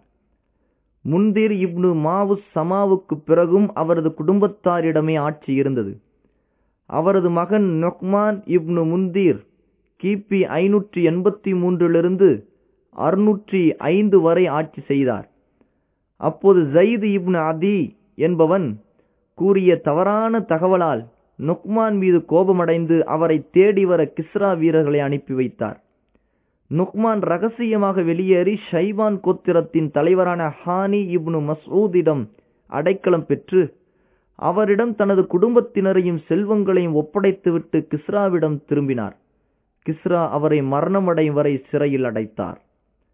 அதன் பிறகு நொக்மானுக்கு பதிலாக இயாஸ் இப்னு கபீசா அத்தாயி என்பவரை ஹீராவின் அரசராக்கினார். ஹானி இப்னு மசூதிடம் நொக்மான் கொடுத்து வைத்திருந்ததை மீட்டு வருமாறு இயாசுக்கு கிஸ்ரா உத்தரவிட்டார். கிஸ்ராவின் உத்தரவிற்கு இணங்க இயாஸ் சிலரை ஹானியிடம் அனுப்பிய போது ஹானி நொக்மானின் அமானிதத்தை தர முற்றிலும் மறுத்துவிட்டு கிஸ்ராவுடன் போரை பிரகடனப்படுத்தினார். அதை கண்ட இயாஸ் தன்னிடமிருந்த கிஸ்ராவின் படை பட்டாளங்களை அழைத்து கொண்டு ஹானியிடம் போர் உரிய பயணமானார். தீகார் எனும் இடத்தில் இரு படைகளுக்கும் இடையே மிக கடுமையான போர் நடந்தது. இறுதியில் ஷைபான் கோத்திரத்தினர் வெற்றி பெற்றனர். பாரசீகர்கள் படுதோல்வி அடைந்தனர். இதுவே அரபியர்கள் அரபியர் அல்லாதவர்கள் மீது கொண்ட முதல் வெற்றியாகும். இந்த நிகழ்ச்சி நபி ஸல்லல்லாஹு அலைஹி வஸல்லம் அவர்கள் பிறந்த பிறகு நடைபெற்றது. இந்த போர் நடைபெற்ற காலம் குறித்து வரலாற்று ஆசிரியர்களுக்கிடையே மாறுபட்ட பல கருத்துகள் இருக்கின்றன. ஒன்று, நபி ஸல்லல்லாஹு அலைஹி வஸல்லம் அவர்கள் பிறந்த சிறிது காலத்திலேயே இந்த போர் நடைபெற்றது. ஹீராவிற்கு இயாஸ் இப்னு கபீசா கவர்னராக பொறுப்பேற்ற 8வது மாதத்தில் நபி ஸல்லல்லாஹு அலைஹி வஸல்லம் அவர்கள் பிறந்தார்கள் என்று சிலர் கூறுகின்றனர். 2, நபி ஸல்லல்லாஹு அலைஹி வஸல்லம் அவர்களுக்கு நபித்துவம் கிடைப்பதற்கு சிறிது காலத்திற்கு முன்னால் இந்த போர் நிகழ்ந்தது என்று சிலர் கூறுகின்றனர். இதுவே ஏற்கத்தக்கது. 3, நபித்துவம் கிடைக்கப்பெற்றதற்கு சிறிது காலத்திற்கு பிறகு இந்த போர் நிகழ்ந்தது என்று சிலர் கூறுகின்றனர். 4, நபி ஸல்லல்லாஹு அலைஹி வஸல்லம் அவர்கள் மக்காவிலிருந்து மதீனா சென்றதற்கு பிறகு இந்த போர் நிகழ்ந்தது என்றும் சிலர் கூறுகின்றனர். 5, பத்ரு யுத்தத்திற்கு பிறகு இந்த போர் நடைபெற்றது என்றும் சிலர் கூறுகின்றனர். மற்றும் பல கருத்துகளும் கூறப்படுகின்றன.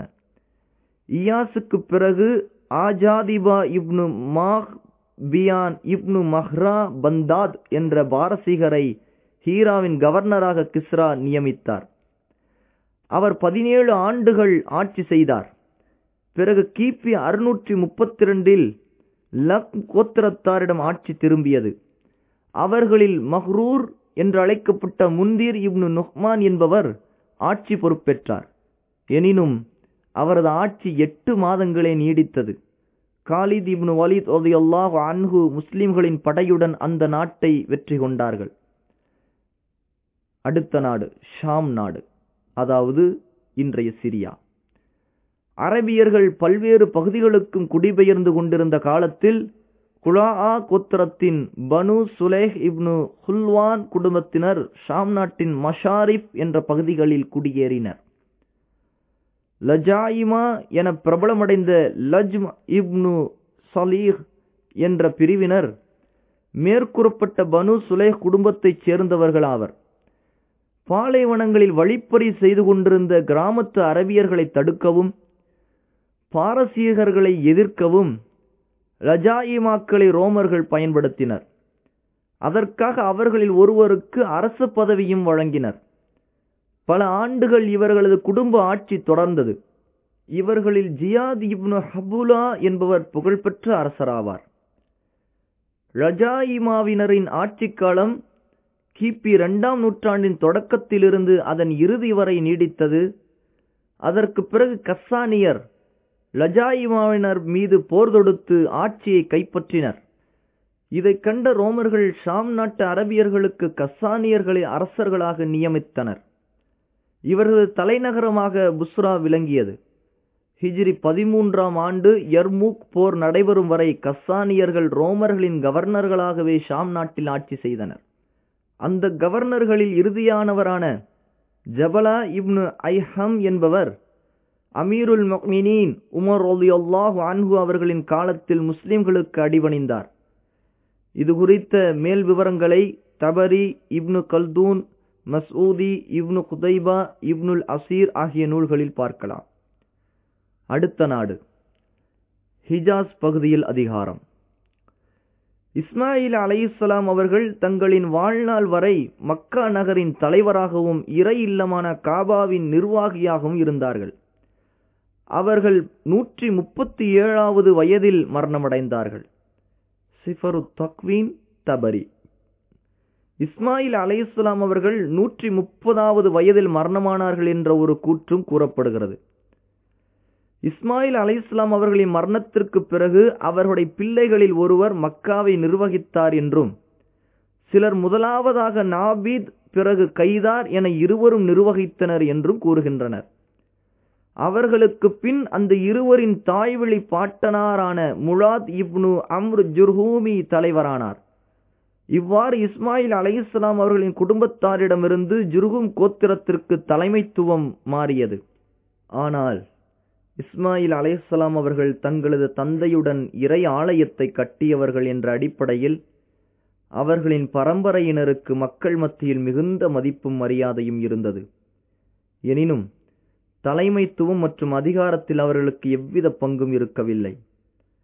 Ibn Hisham.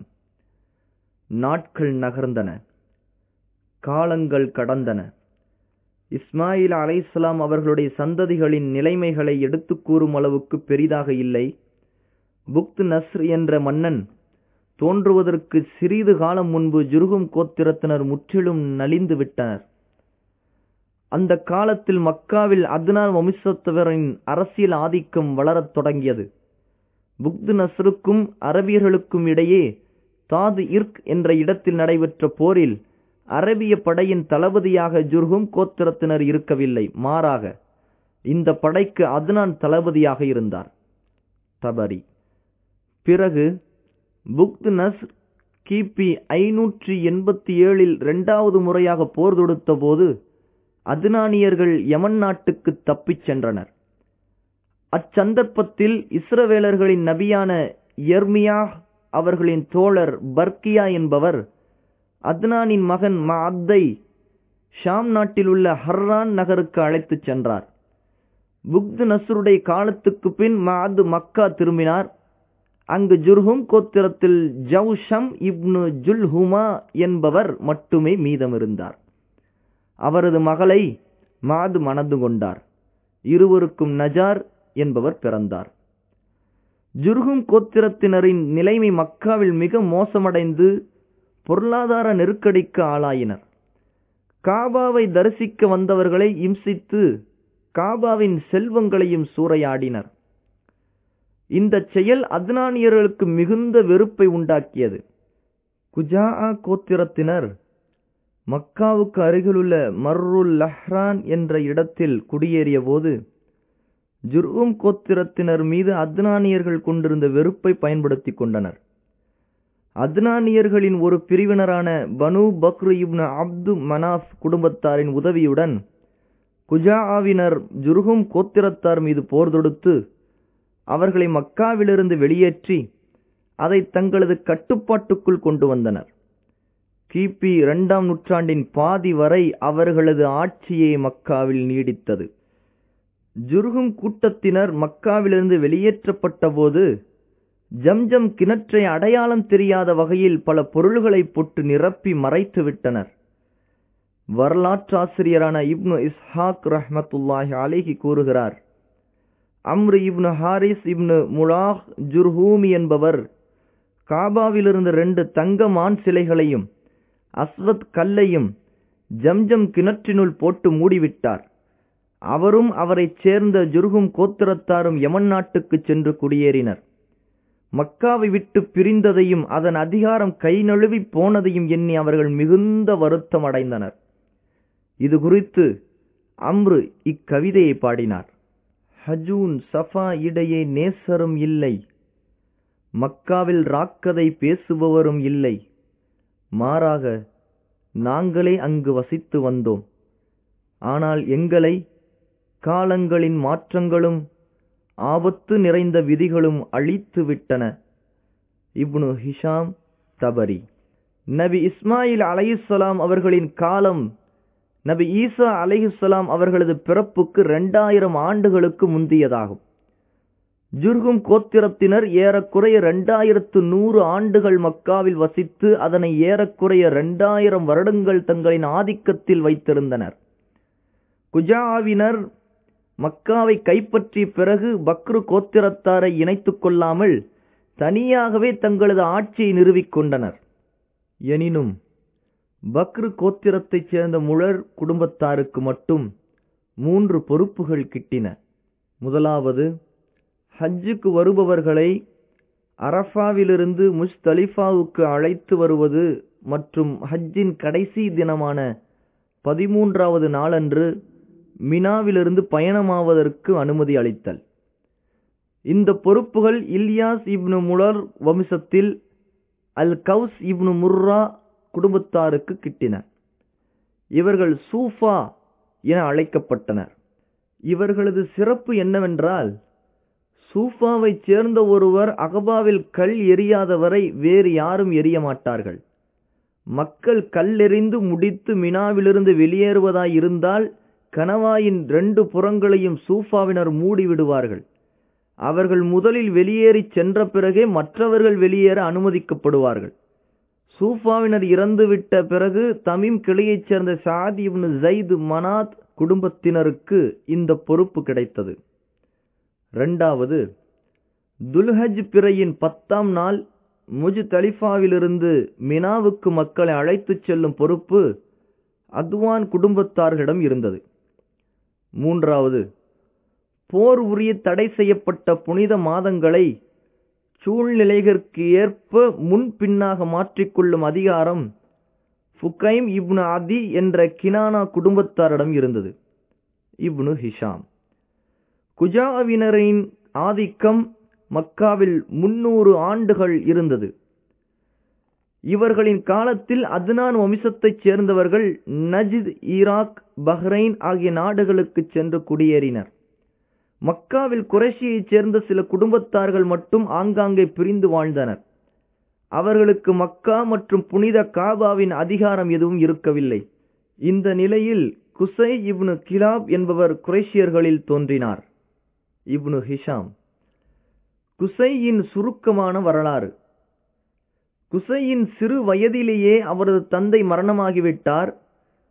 அவரது தாயை உத்ரா குடும்பத்தைச் சேர்ந்த ரபியா இப்னு ஹராம் என்பவர் மணமுடித்தார். அவர் தனது மனைவியையும் குசையையும் ஷாம் நாட்டில் உள்ள தனது ஊருக்கு அழைத்து வந்தார். குசை வாலிபராகி மக்கா திரும்பினார். அந்த நேரத்தில் மக்காவின் நிர்வாகியாக குஜா கோத்திரத்தைச் சேர்ந்த ஹுலைல் இப்னு ஹப்ஷியா என்பவர் இருந்தார். ஹுலைலின் மகள் ஹுப்பா என்பவரை குசை மணமுடித்தார். இப்னு ஹிஷாம். சில நாட்களுக்கு பிறகு ஹுலைல் காலமானார். அப்போது குஜா மற்றும் குரைஷியருக்கிடையில் சண்டை மூண்டது. இதில் குசையும் அவரைச் சேர்ந்தவர்களும் மக்காவின் அதிகாரத்தை கைப்பற்றினர். இந்த சண்டை மூண்டதற்குரிய காரணங்களை பற்றி 3 கருத்துகள் கூறப்படுகின்றன. 1, குசை மக்காவில் நன்கு புகழ் பெற்றார். அவரது செல்வங்களும் குடும்பங்களும் பெருகின. தனது மாமனார் ஹுலைல் மரணமான பிறகு குஜாஆ மற்றும் பக்ரு கோத்திரத்தாரை விட தானே காபாவையும் மக்காவையும் நிர்வகிப்பதற்கு தகுதியானவர். அது மட்டுமின்றி குரைஷியர்தான் இஸ்மாயில் அலைஹிஸ்ஸலாம் அவர்களின் வழித்தோன்றர்களில் தலைமைத்துவம் மிக்கவர்கள் என எண்ணினார். ஆகவே குஜாஆ மற்றும் பக்ரு கோத்திரத்தாரை மக்காவிலிருந்து வெளியேற்றுவதற்கு கினானா மற்றும் குறைஷி கோத்திரத்தாரிடம் குசை பேச்சுவார்த்தை நடத்தினார். அவர்களும் அதை ஒப்புக்கொள்ளவே அவர்கள் மீது போர் தொடுத்தனர். 2, காபா மற்றும் மக்காவை நிர்வகிக்க வேண்டும் என குசைக்கு ஹுலைல் தனது மரண நேரத்தில் கட்டளையிட்டார். ஆனால் அதற்கு குஜாவினர் ஒப்புக்கொள்ளவில்லை. எனவே இரு தரப்பினரிடையே போர் மூண்டது. 3, ஹுலைல் தனது மகள் ஹுப்பாவிற்கு காபாவை நிர்வகிக்கும் அதிகாரத்தை வழங்கினார். அவள் சார்பாக அந்த பொறுப்பை நிறைவேற்றுவதற்கு குஜா வம்சத்தைச் சேர்ந்த அபு குபுஷான் என்பவரை குசை நியமித்தார். அவர் ஹுப்பாவுக்கு பதிலாக காபாவை நிர்வகித்து வந்தார். அவர் சற்று புத்தி சுவாதீனமற்றவராக இருந்தார். ஹுலைல் மரணமடைந்த பிறகு குசை அபு குபுஷானுக்கு சில ஒட்டகங்கள் அல்லது சில மது பீப்பாய்கள் கொடுத்து காபாவின் அதிகாரத்தை கைப்பற்றினார். இதை குஜாவினர் ஒப்புக்கொள்ளவில்லை. குசை காபாவை நிர்வகிக்க கூடாது என தடுத்தனர். இதனால் குசை மக்காவிலிருந்து குஜாவினரை வெளியேற்றுவதற்காக குறைஷி மற்றும் கினானா கோத்திரத்தினரின் உதவியை நாடினார். அவர்களும் அதற்கு இணங்கியதால் இரு தரப்பினருக்கும் இடையே போர் மூண்டது. ஃபத்ஹுல் பாரி மஸ்ஊதி. காரணங்கள் எதுவாக இருந்தாலும் நிகழ்வுகள் பின்வருமாறு அமைந்தன. ஹுலைல் மரணமடைந்த பிறகும் சுஃபாக்கள் தங்களின் மேற்கூறப்பட்ட பொறுப்புகளை நிறைவேற்றி வந்தனர்.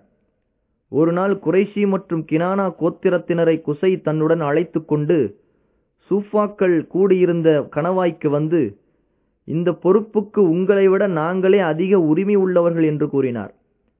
இரு பிரிவினருக்கும் இடையில் வாய்ச்சண்டை மூண்டு கைகலப்பு ஏற்பட்டது. இறுதியில் சூஃபாக்களை தோற்கடித்து குசை விரட்டிவிட்டார்.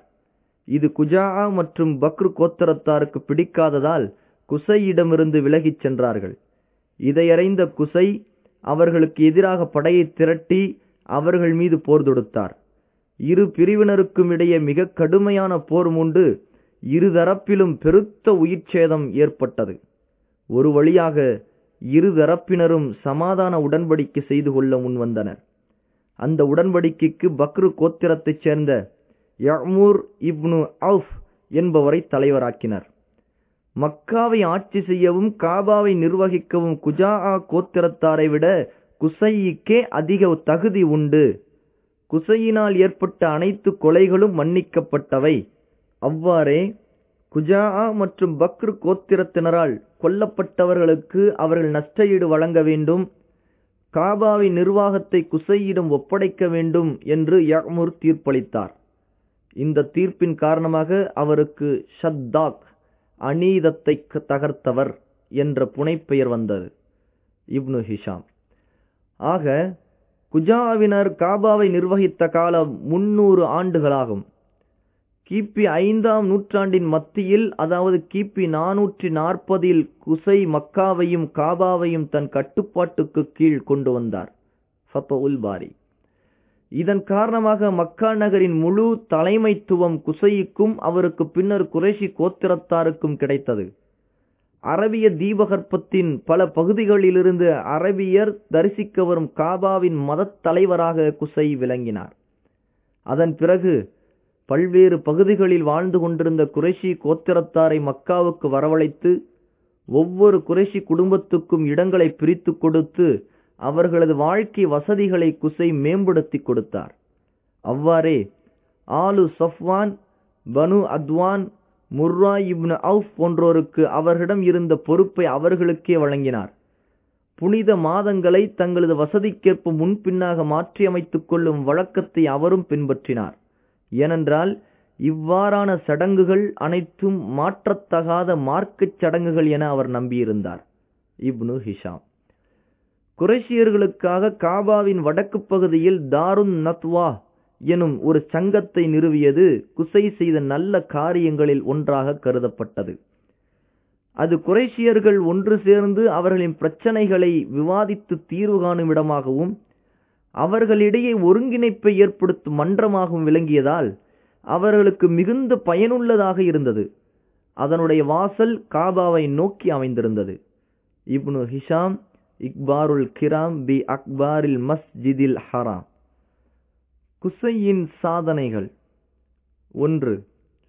தாருத் நத்வாவின் தலைமை.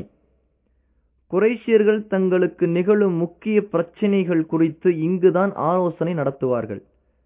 மேலும் தங்களின் பெண் பிள்ளைகளுக்கு இதனை திருமண மண்டபமாகவும் பயன்படுத்தி வந்தார்கள். இந்த தாருத் நத்வாவின் தலைவராக குசை விளங்கினார். அடுத்த சாதனை 2. கொடி. பிற சமுதாயத்துடன் போர் செய்வதாக இருந்தால் அதற்கான சிறிய அல்லது பெரிய கொடி குசை அல்லது அவரது பிள்ளைகளின் கரத்தில் கொடுக்கப்பட்டு தாருத் நத்வாவில் நடப்படும். அடுத்த சாதனை 3. வழி நடத்துதல். மக்காவிலிருந்து வியாபாரம் அல்லது வேறு நோக்கங்களுக்காக வெளியில் செல்லும் பயண கூட்டங்களுக்கு குசை அல்லது அவரது பிள்ளைகளில் ஒருவர் தலைமை வகிப்பார். அடுத்த சாதனை 4, காபாவை நிர்வகித்தல். காபாவின் வாயிலை திறப்பது, மூடுவது, பராமரிப்பது, வழிபாடுகள் நடத்துவது அனைத்தையும் குசை மேற்கொள்வார். அடுத்த சாதனை 5, ஹாஜிகளின் தாகம் தீர்த்தல். தொட்டிகளில் நீரை நிரப்பி அதில் உலர்ந்த திராட்சை மற்றும் பேரித்தம் பழங்களை போட்டு சுவையூட்டி அந்த மதுரமான நீரை மக்கா வருபவர்களுக்கு குசை குடிக்க வழங்குவார். அடுத்த சாதனை 6, ஹாஜிகளுக்கு விருந்தளித்தார். குறைஷியரிடம் ஹஜ்ஜுடைய காலங்களில் வரி வசூலித்து அதன் மூலம் ஹாஜிகளுக்கு குசை விருந்தோம்பல் புரிவார். இந்த விருந்தில் வசதியற்ற ஹஜ் பயணிகள் கலந்து கொள்வார்கள். Ibn Hisham, Yaqubi.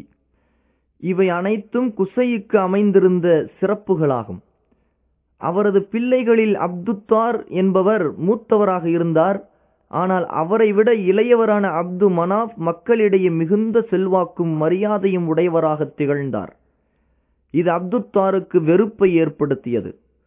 இதனால் அப்துத்தாரை குசை அழைத்து, மக்கள் உன்னை விட உனது சகோதரனை எவ்வளவுதான் உயர்வாக்கினாலும் நான் உன்னையே அவர்களுக்கு தலைவராக்குவேன் என்று கூறி தன்னிடம் உள்ள அனைத்து சிறப்புகளையும் பொறுப்புகளையும் அப்துத்தாருக்கு தர வேண்டுமென உயில் எழுதினார்.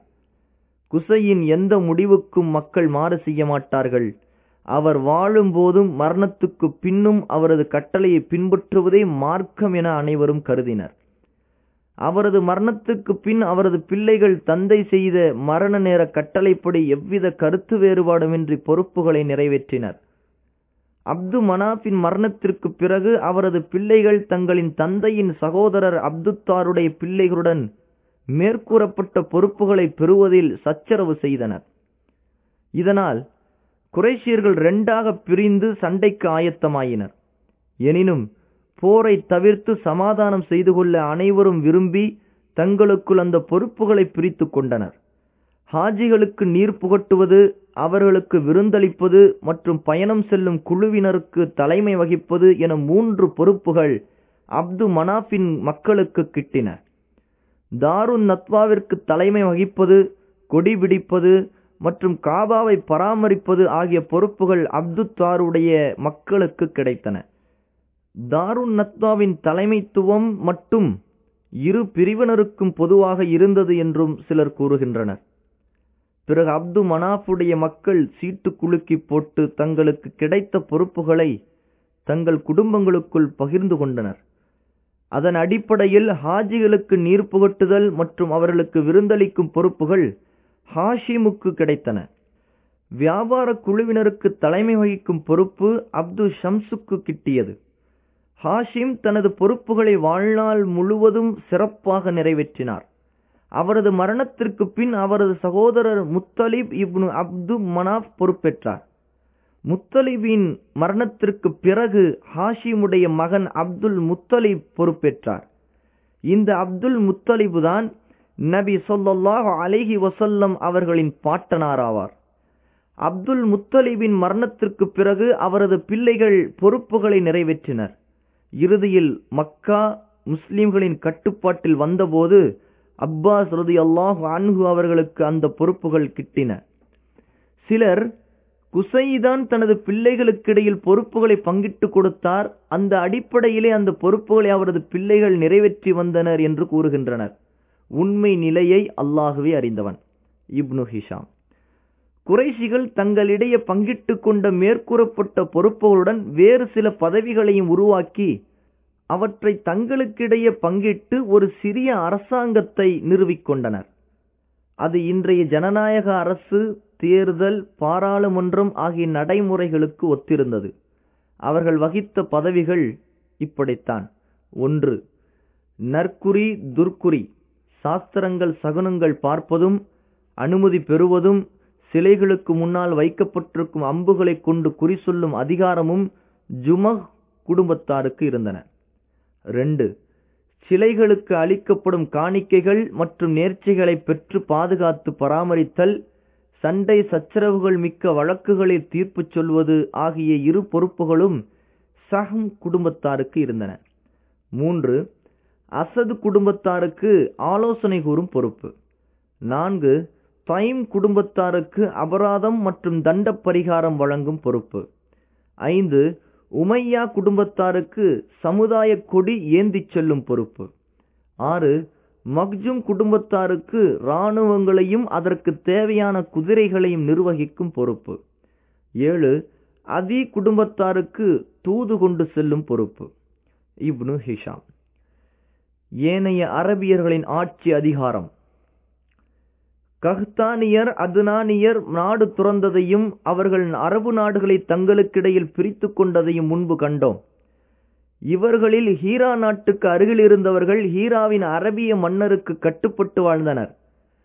ஷாம் நாட்டில் வசித்தவர்கள் கஸ்ஸானிய அரசர்களுக்கு கட்டுப்பட்டு வாழ்ந்தனர். எனினும் கட்டுப்பாடு என்பது வெறும் பெயரளவில் தான் இருந்தது. இந்த இரண்டை தவிர தீபகற்பத்தின் ஏனைய கிராமப் பகுதிகளில் வாழ்ந்தவர்கள் முழு சுதந்திரம் பெற்றவர்களாக எவருக்கும் கட்டுப்படாமல் வாழ்ந்து வந்தார்கள். இந்த 2 கோத்திரத்தைச் சேர்ந்தவர்களும் தங்களுக்கென தலைவர்களை தேர்ந்தெடுத்து கொண்டனர். ஒவ்வொரு கோத்திரமும் ஒரு சிறிய அரசாங்கத்தை போன்று இருந்தது. குலவெறியும் தங்களது ஆதிக்க பகுதிகளை எதிரிகளிடமிருந்து பாதுகாப்பதும் இவர்களது அரசியல் அடிப்படை நோக்கமாக இருந்தது. அரசர்களுக்கு இணையாக கோத்திர தலைவர்களுக்கு மதிப்பு இருந்தது. சண்டையிடுவதிலும் சமாதானம் செய்து கொள்வதிலும் மக்கள் தங்களது தலைவர்களின் முடிவை எவ்வித தயக்கமும் இன்றி ஏற்று வந்தனர். தலைவர்களின் உத்தரவும் அதிகாரமும் பேரரசர்களின் உத்தரவுக்கும் அதிகாரத்திற்கும் ஒத்திருந்தது. அவர் ஏதேனும் ஒரு சமுதாயத்தினர் மீது கோபம் கொண்டால் எவ்வித கேள்வியுமின்றி ஆயிரக்கணக்கான வாள்கள் அந்த சமுதாயத்தினருக்கு எதிராக உயர்த்தப்படும். எனினும் அவர்கள் தலைமைக்காக தங்களது தந்தையுடைய சகோதரர்களின் தந்தையின் உடன் பிறந்தார் பிள்ளைகளிடமே போட்டியிட்டு கொண்டனர்.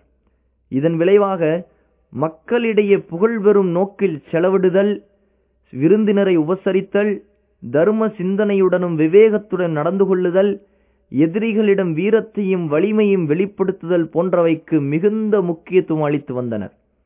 அவ்வாறே அக்காலத்தில் சமூகங்களின் பிரதிநிதிகளாக திகழ்ந்த கவிஞர்களிடம் புகழை பெற்று போட்டியாளர்களிடையே தங்களது மதிப்பை உயர்த்தி கொள்ள பெரிதும் முயன்றனர். தலைவர்களுக்கென சில சிறப்பு உரிமைகள் இருந்தன. அவர்கள் மிர்பாக், சஃபை, நஷீதா, ஃபுதூல் என்ற பெயர்களில் மக்களது செல்வங்களை அனுபவித்து வந்தனர். இது குறித்து ஒரு கவிஞர் கூறுகிறார்: எமது வெற்றி பொருளில் கால் பங்கும் நீ விரும்பி எடுத்துக்கொண்டதும் வழியில் கிடைத்த பொருளும் பங்கிட முடியாத மிஞ்சிய பொருளும் உனக்கே சொந்தமானது. எங்களில் உனது அதிகாரமே செல்லுபடியானது. மிர்பா இது போரில் கிடைக்கும் வெற்றி பொருளில் 4ல் ஒரு பகுதி. சஃபியா வெற்றி பொருளை கனிமத் பங்கீடு செய்வதற்கு முன் தலைவர்கள் தங்களுக்கு விருப்பமானதை எடுத்துக்கொள்வது. நஷீதா இது போருக்கு செல்லும் வழியில் தலைவருக்கு கிடைக்கும் பொருள்கள். ஃபுதூல் இது வெற்றி பொருளில் பங்கீடு செய்ய இயலாத வகையில் மீதமாகும் பொருள்கள், ஒட்டகைகள், குதிரைகள் போன்று. அரசியல் பின்னணி. அரபிய அரசர்களை பற்றி அலசிய நாம் அவர்களது அரசியல் பின்னணிகளை பற்றியும் ஆராய்வது அவசியம். அரபிய தீபகற்பத்தில் அந்நிய நாடுகளுடன் ஒட்டியிருந்த 3 எல்லை பகுதிகளிலும் அரசியல் நிலைமை மிகவும் தலைகீழாக இருந்தது. அந்த மக்களில் சிலர் அடிமைகளாகவும் சிலர் சுதந்திரமானவர்களாகவும் இருந்தார்கள். தலைவர்களாக இருந்த அந்நியர்கள் செல்வங்கள் அனைத்திற்கு உரிமை கொண்டாடினர். சுமைகள் அனைத்தையும் குடிமக்கள் மீது சுமத்தினர். சுருங்கச் சொன்னால் குடிமக்கள் தங்களது அரசாங்கத்திற்கு விவசாய நிலங்களைப் போன்றிருந்தனர். அரசாங்கத்திற்கு பணி செய்வதும் பயனளிப்பதுமே அவர்களது கடமையாக இருந்தது. அரசர்கள் தங்களது ஆசாபாசம், பாவம், அநீதம் போன்ற தீய செயல்களுக்கு மக்களை பயன்படுத்தினர். குடிமக்களுக்கு நாலா திசைகளிலிருந்தும் அநீதி இழைக்கப்பட்டது.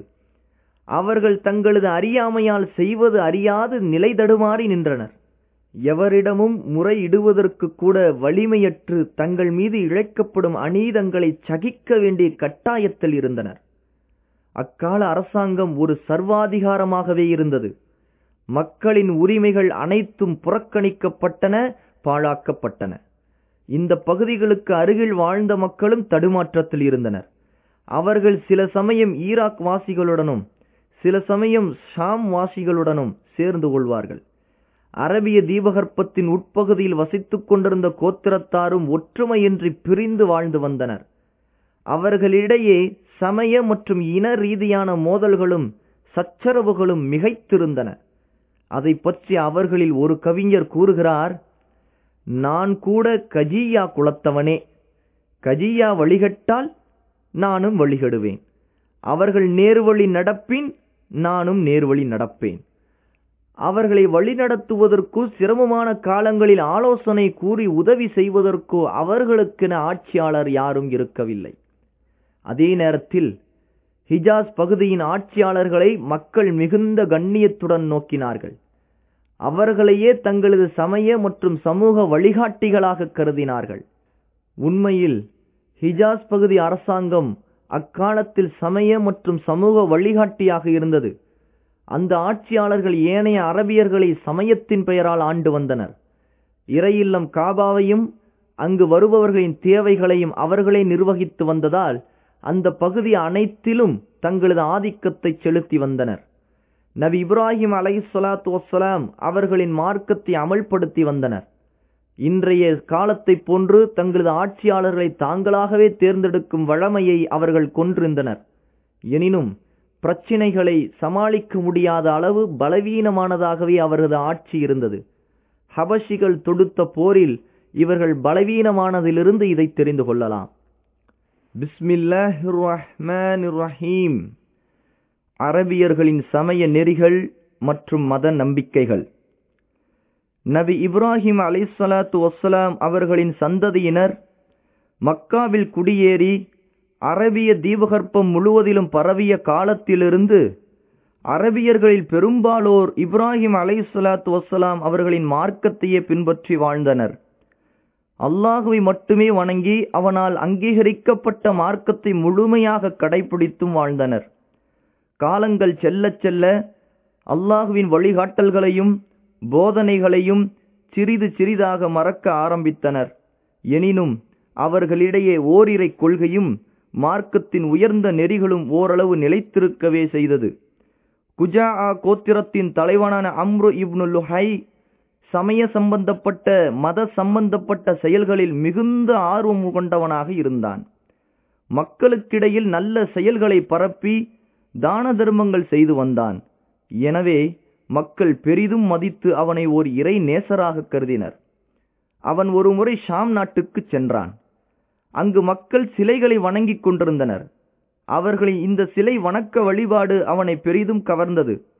ஷாம் நாடு இறை தூதர்கள் அனுப்பப்பட்ட மற்றும் இறைவனுடைய நூல்கள் இறக்கப்பட்ட பகுதியாக இருந்ததால் அந்த சிலை வணக்கமும் உண்மையான ஒன்றாகத்தான் இருக்கும் என அவன் எண்ணினான். எனவே அவன் மக்கா திரும்பிய போது ஹுபுல் என்ற சிலையை கொண்டு வந்து காபாவில் நடுவில் அதை வைத்து விட்டான். அந்த சிலையை கடவுளாக ஏற்று அல்லாஹுக்கு இணை வைக்குமாறு மக்காவாசிகளுக்கு அழைப்பு விடுத்தான். அவர்களும் அதை ஏற்று அல்லாஹுக்கு இணை வைத்தனர். மக்காவாசிகள் இறையில்லம் காபாவை நிர்வகிப்பவர்களாகவும் புனித நகரமான மக்காவில் வசிப்பவர்களாக இருப்பதாலும் அவர்களையே தங்களது முன்னோடிகளாக எடுத்துக்கொண்டு ஹிஜாஸ் பகுதியின் ஏனைய மக்களும் சிலை வழிபாட்டில் அவர்களை பின்பற்றினார்கள். ஹுபுல் என்பது செந்நிற கல்லில் மனித உருவாகச் செதுக்கப்பட்ட ஒரு சிலை. அதன் வலதுகரம் உடைந்திருந்தது. அதற்கு குறைஷிகள் தங்கத்தினால் கை செய்து அணிவித்தார்கள். இதுதான் மக்கா இணை வைப்பாளர்களின் முதல் சிலையாகும். இதை மிகுந்த மகத்துவமிக்கதாகவும் புனிதமிக்கதாகவும் குறைஷிகள் கருதினார்கள். ஆதாரம் கிதாபுல் அஸ்னாம். ஹுபுல் மட்டுமின்றி மனாத் என்பதும் அவர்களின் பழங்கால சிலைகளில் ஒன்றாகும். அது செங்கடலின் ஓரத்தில் அமைந்துள்ள குதைத் என்ற நகரின் அருகாமையில் உள்ள முஷல்லல் என்ற இடத்தில் அமைக்கப்பட்டிருந்தது. முஷல்லல் என்பது ஒரு மலை மேடு. அதன் அடிவாரத்தில் குதைத் இருக்கிறது. ஆதாரம் சஹீஹுல் புகாரி. இதை ஹுதைல் மற்றும் குஜாஆ கோத்திரத்தினர் வணங்கி வந்தனர். தாயிஃப் நகரத்தில் லாத் என்னும் சிலையை சகீஃப் கோத்திரத்தினர் வணங்கி வந்தனர். தாத்த ஈர்க் என்ற நகரின் நக்லா ஷாமியா என்ற பள்ளத்தாக்கில் உஸ்ஸா என்ற சிலை இருந்தது. இதை குறைஷி கினானா மற்றும் பல கோத்திரத்தினர் வணங்கி வந்தனர். ஆதாரம் கிதாபுல் அஸ்னாம்.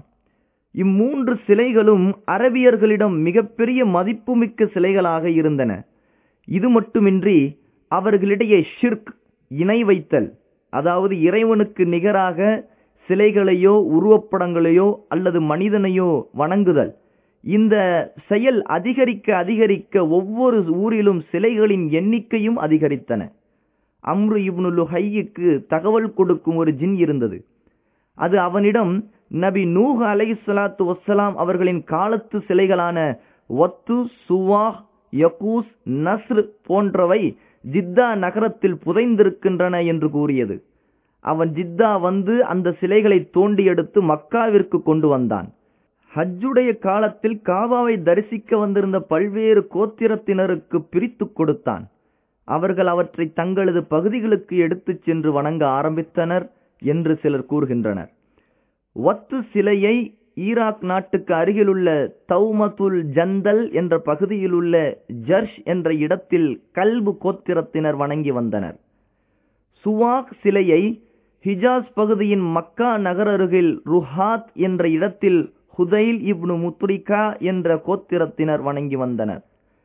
யக்கூஸ் சிலையை சபா பகுதியில் ஜுர்ஃப் என்ற இடத்தில் முராது வம்சத்தின் கூதைஃப் என்ற கோத்திரத்தினர் வணங்கி வந்தனர்.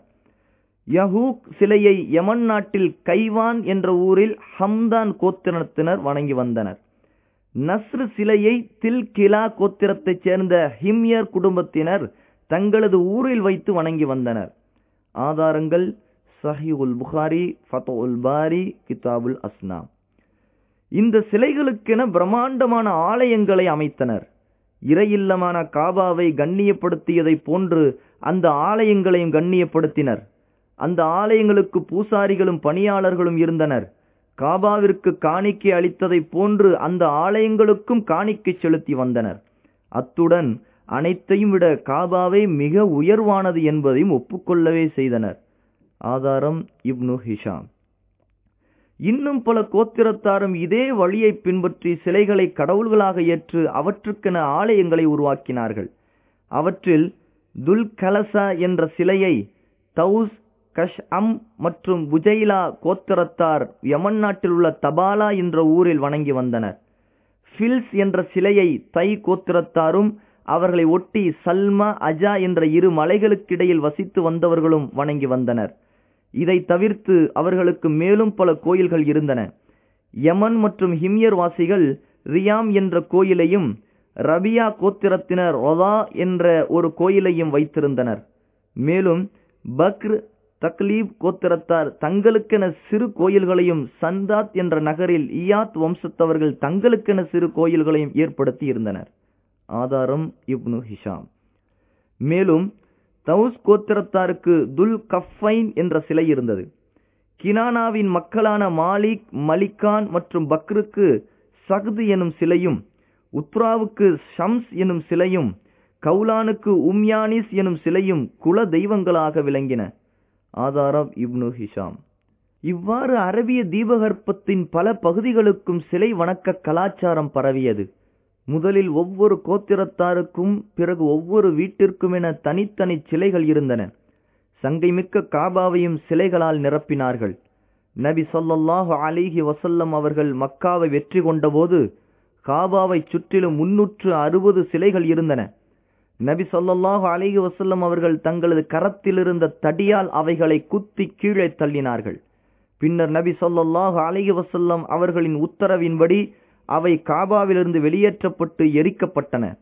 மேலும் காபாவின் உட்புறத்தில் சிலைகளும் உருவப்படங்களும் இருந்தன. அவற்றில் நபி இப்ராஹிம் அலைஹிஸ்ஸலாத்து வஸ்ஸலாம் மற்றும் நபி இஸ்மாயில் அலைஹிஸ்ஸலாத்து வஸ்ஸலாம் அவர்கள் தங்களது கரங்களில் அம்புகளை பற்றியவாறு இருப்பது போன்ற உருவப்படங்கள் அமைக்கப்பட்டிருந்தன. இவை அனைத்தும் புனித காபாவிலிருந்து நீக்கி அழிக்கப்பட்டன. ஆதாரம் சஹீஹுல் புகாரி. மக்கள் இது போன்ற வழிகட்டில் நீடித்து வந்தார்கள். அது பற்றி அபு ரஜா உதாரிதி ரலியல்லாஹு அன்ஹு அவர்கள் கூறுகிறார்கள், நாங்கள் கற்களை வணங்கி வந்தோம். நாங்கள் வணங்கும் கல்லை விட அழகிய கல்லை கண்டால் கையில் இருப்பதை தூக்கி எறிந்துவிட்டு புதியதை எடுத்து வணங்குவோம். எங்களுக்கு வணங்குவதற்கான கல் கிடைக்கவில்லை என்றால் மண்ணை குவியலாக்கி அதன் மேல் ஆட்டின் பாலை கறந்து அதை வலம் வருவோம். ஆதாரம் சஹீஹுல் புகாரி. ஆக இணை வைத்தலும் சிலை வணக்கமும் அந்த அறியாமை காலத்தில் மிக உயரிய நெறியாக பின்பற்றப்பட்டது. அத்துடன் அவர்கள் தாங்கள் நபி இப்ராஹிம் அலைஹிஸ்ஸலாத்து வஸ்ஸலாம் அவர்களின் மார்க்கத்தை முழுமையாக பின்பற்றி நடப்பதாகவும் எண்ணிக்கொண்டார்கள். அவர்களிடையே சிலை வணக்கம் மற்றும் இணை வைத்தல் உருவானதற்கான அடிப்படை என்னவென்றால், அவர்கள் மலக்குகளையும் தூதர்களையும் ரசூல்மார்களையும் நபிமார்களையும் அல்லாஹ்வின் நல்லடியார்களையும் இறை நேசர்களையும் அல்லாஹ்வுக்கு மிக நெருங்கியவர்கள், அவனிடம் மிகுந்த அந்தஸ்தும் கௌரவமும் பெற்றவர்கள் என கருதினார்கள். அவர்களிடமிருந்து பல்வேறு அற்புதங்கள் வெளிப்பட்டதைக் கண்ட அந்த மக்கள் தனக்கு மட்டுமே உரித்தான சில ஆற்றல்களை அல்லாஹ் அந்த சான்றோர்களுக்கும் அருளியுள்ளான் என்றும் நம்பினார்கள். அந்த சான்றோர்கள் இத்தகைய ஆற்றல்களாலும் தங்களுக்கு அல்லாஹ்விடமுள்ள கண்ணியத்தினாலும் அல்லாஹுவுக்கும் அவனது அடியார்களுக்கும் இடையே நடுவர்களாக இருக்க தகுதி பெற்றவர்கள். யாருக்கும் எதையும் அல்லாஹ்விடம் நேரடியாக கேட்டு பெற தகுதியில்லை. இந்த சான்றோர் மூலமாகவே அல்லாஹ்வை அணுக முடியும். அவர்களே அல்லாஹ்விடம் சிபாரிசு செய்வார்கள். அவர்களது அந்தஸ்தை கருத்தில் கொண்டு அல்லாஹ் அவர்கள் சிபாரிசுகளை கண்டிப்பாக ஏற்றுக்கொள்வான். அவர்கள் மூலமாகவே அல்லாஹ்வை வணங்க வேண்டும். அவர்கள்தான் அல்லாஹ்விடம் அடியார்களை மிக நெருக்கமாக்கி வைக்கும் ஆற்றல் பெற்றவர்கள் என்றும் நம்பினார்கள், எண்ணினார்கள். இந்த எண்ணம் நாளடைவில் உறுதியான நம்பிக்கையாக வலுப்பெற்றது. அவர்களை தங்களது பாதுகாவலர்களாக கருதி அல்லாஹுவுக்கும் தங்களுக்கும் இடையே நடுவர்களாக்கி கொண்டார்கள். அவர்களது நேசத்தை பெற்றுத்தரும் வழிமுறைகள் என தாங்கள் கருதிய அனைத்தையும் கொண்டு அவர்களிடம் நெருக்கத்தை ஏற்படுத்தி கொள்ள முயன்றார்கள். அந்த சான்றோர்களுக்காக அவர்களின் உருவப்படங்களையும் சிலைகளையும் உருவாக்கினார்கள். அவற்றுள் சில உண்மையாய் உருவப்படங்களாக இருந்தன. சில உருவப்படங்கள் தங்களது கற்பனைக்கு ஏற்றவாறு வரையப்பட்டது. இந்த உருவப்படங்களுக்கும் சிலைகளுக்கும் அரபி மொழியில் அஸ்னாம் என்று கூறப்படும். சிலர் சான்றோர்களுக்கென உருவப்படங்கள் சித்திரங்கள் எதையும் வரையாமல் அவர்களது அடக்க ஸ்தலங்களையும் அவர்கள் வசித்த ஓய்வெடுத்த தங்கிய இடங்களையும் புனித ஸ்தலங்களாக ஏற்படுத்தி கொண்டார்கள். அந்த ஸ்தலங்களுக்கு காணிக்கைகளையும் நேர்ச்சைகளையும் சமர்ப்பித்தார்கள். மேலும் அந்த இடங்களில் பணிவுடனும் மரியாதையுடனும் நடந்து பல கிரியைகளை செய்தார்கள். இவ்வாறான இடங்களுக்கும் சமாதிகளுக்கும் அரபியில் அவுசான் என்று கூறப்படும். அவர்கள் அஸ்னாம் மற்றும் அவுசான்களுக்கு செய்து வந்த சடங்குகளில் பெரும்பாலானவற்றை அம்ரு இப்னு லுஹை தான் உருவாக்கி தந்தான். அவன் உருவாக்கி தந்த அனைத்தும் அழகிய அனுஷ்டானங்கள் பித்அத் ஹசனா எனவும் அவை இப்ராஹிம் அலைஹிஸ்ஸலாத்து வஸ்ஸலாம் அவர்களது மார்க்கத்திற்கு எந்த வகையிலும் முரணானதல்ல எனவும் அந்த மக்கள் நம்பினார்கள். அவர்கள் அவுசான் மற்றும் அஸ்னாம் ஆகியவற்றை வணங்கிய முறைகளை கேளுங்கள். ஒன்று, அந்த சிலைகளை வணங்கி வழிபாடுகள் செய்து அவற்றிடம் அபயம் தேடுவார்கள்.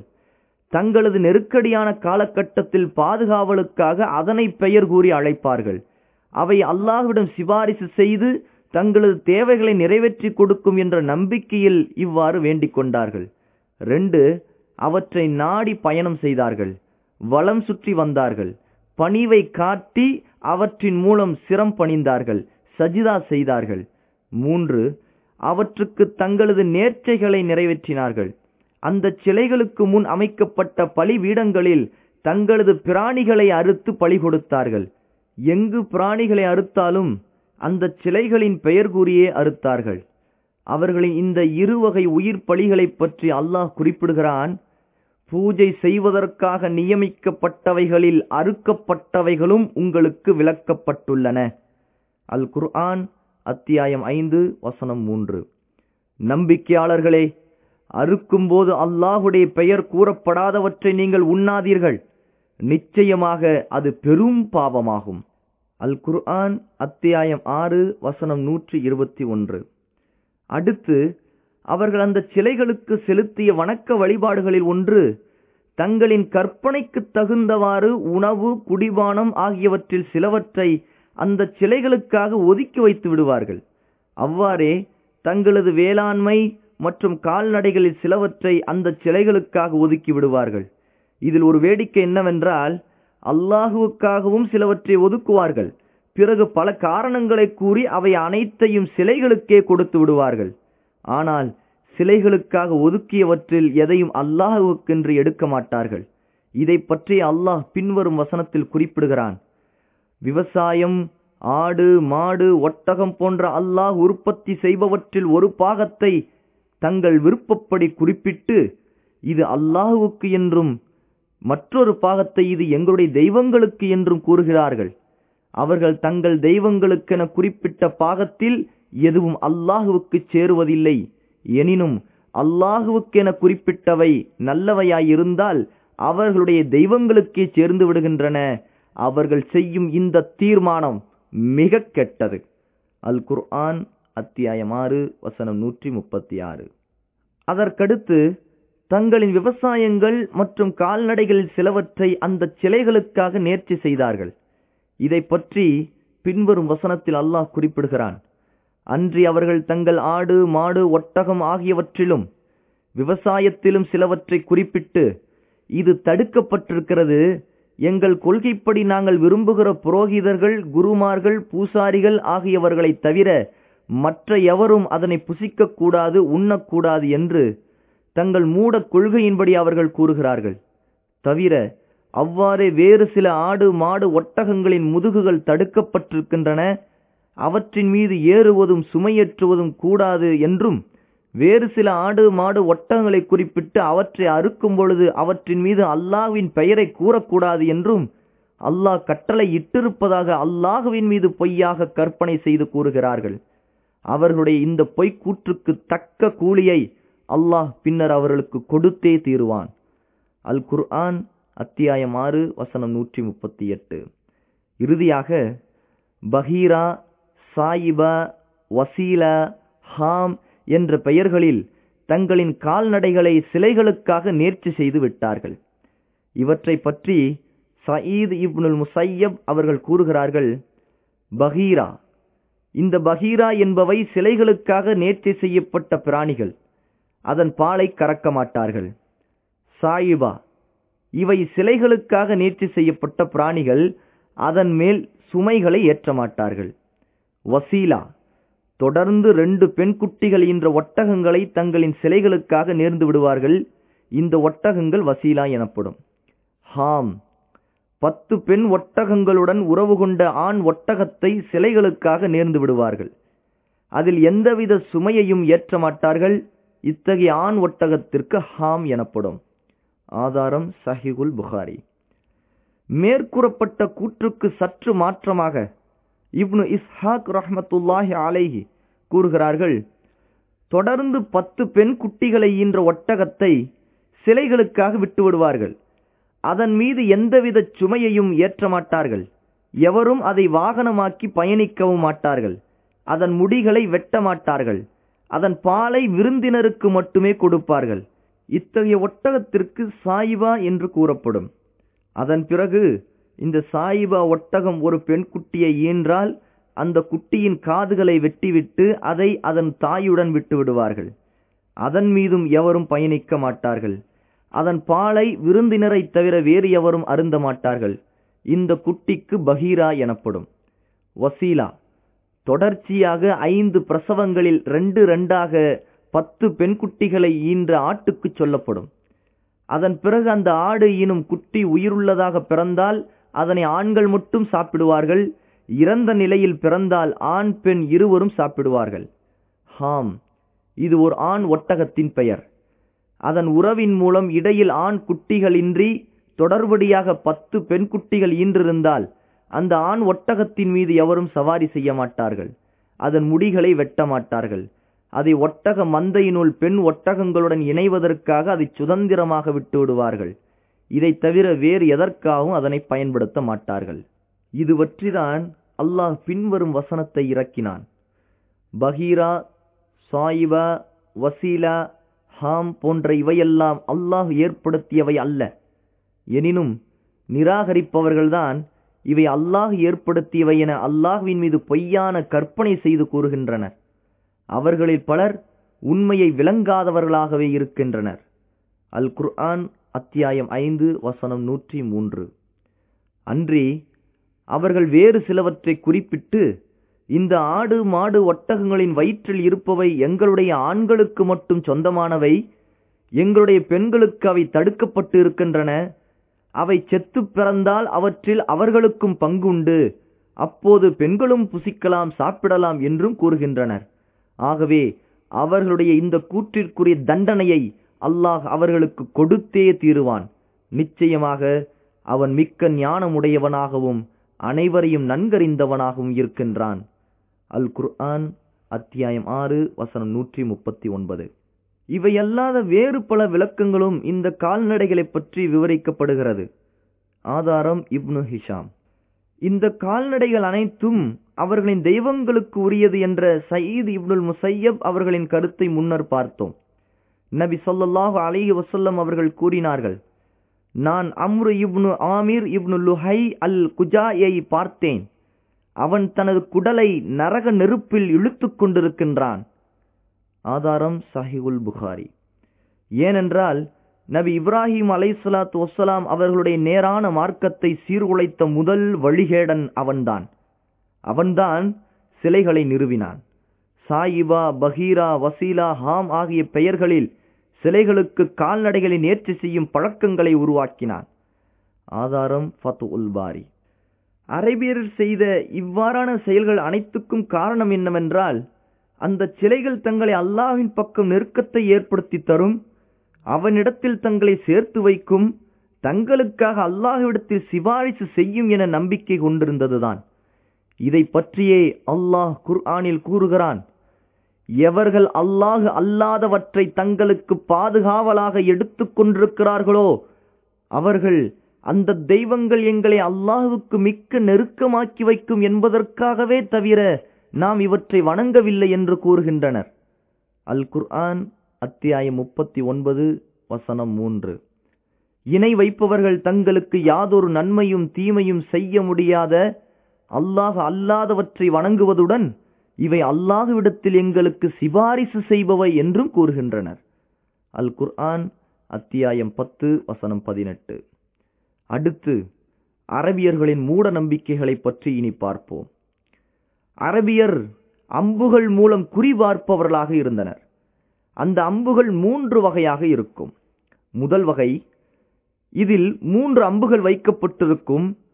ஒன்றில் ஆம் எனவும் மற்றொன்றில் வேண்டாம் எனவும் எழுதப்பட்டு மூன்றாவதில் எதுவும் எழுதப்படாமல் இருக்கும்.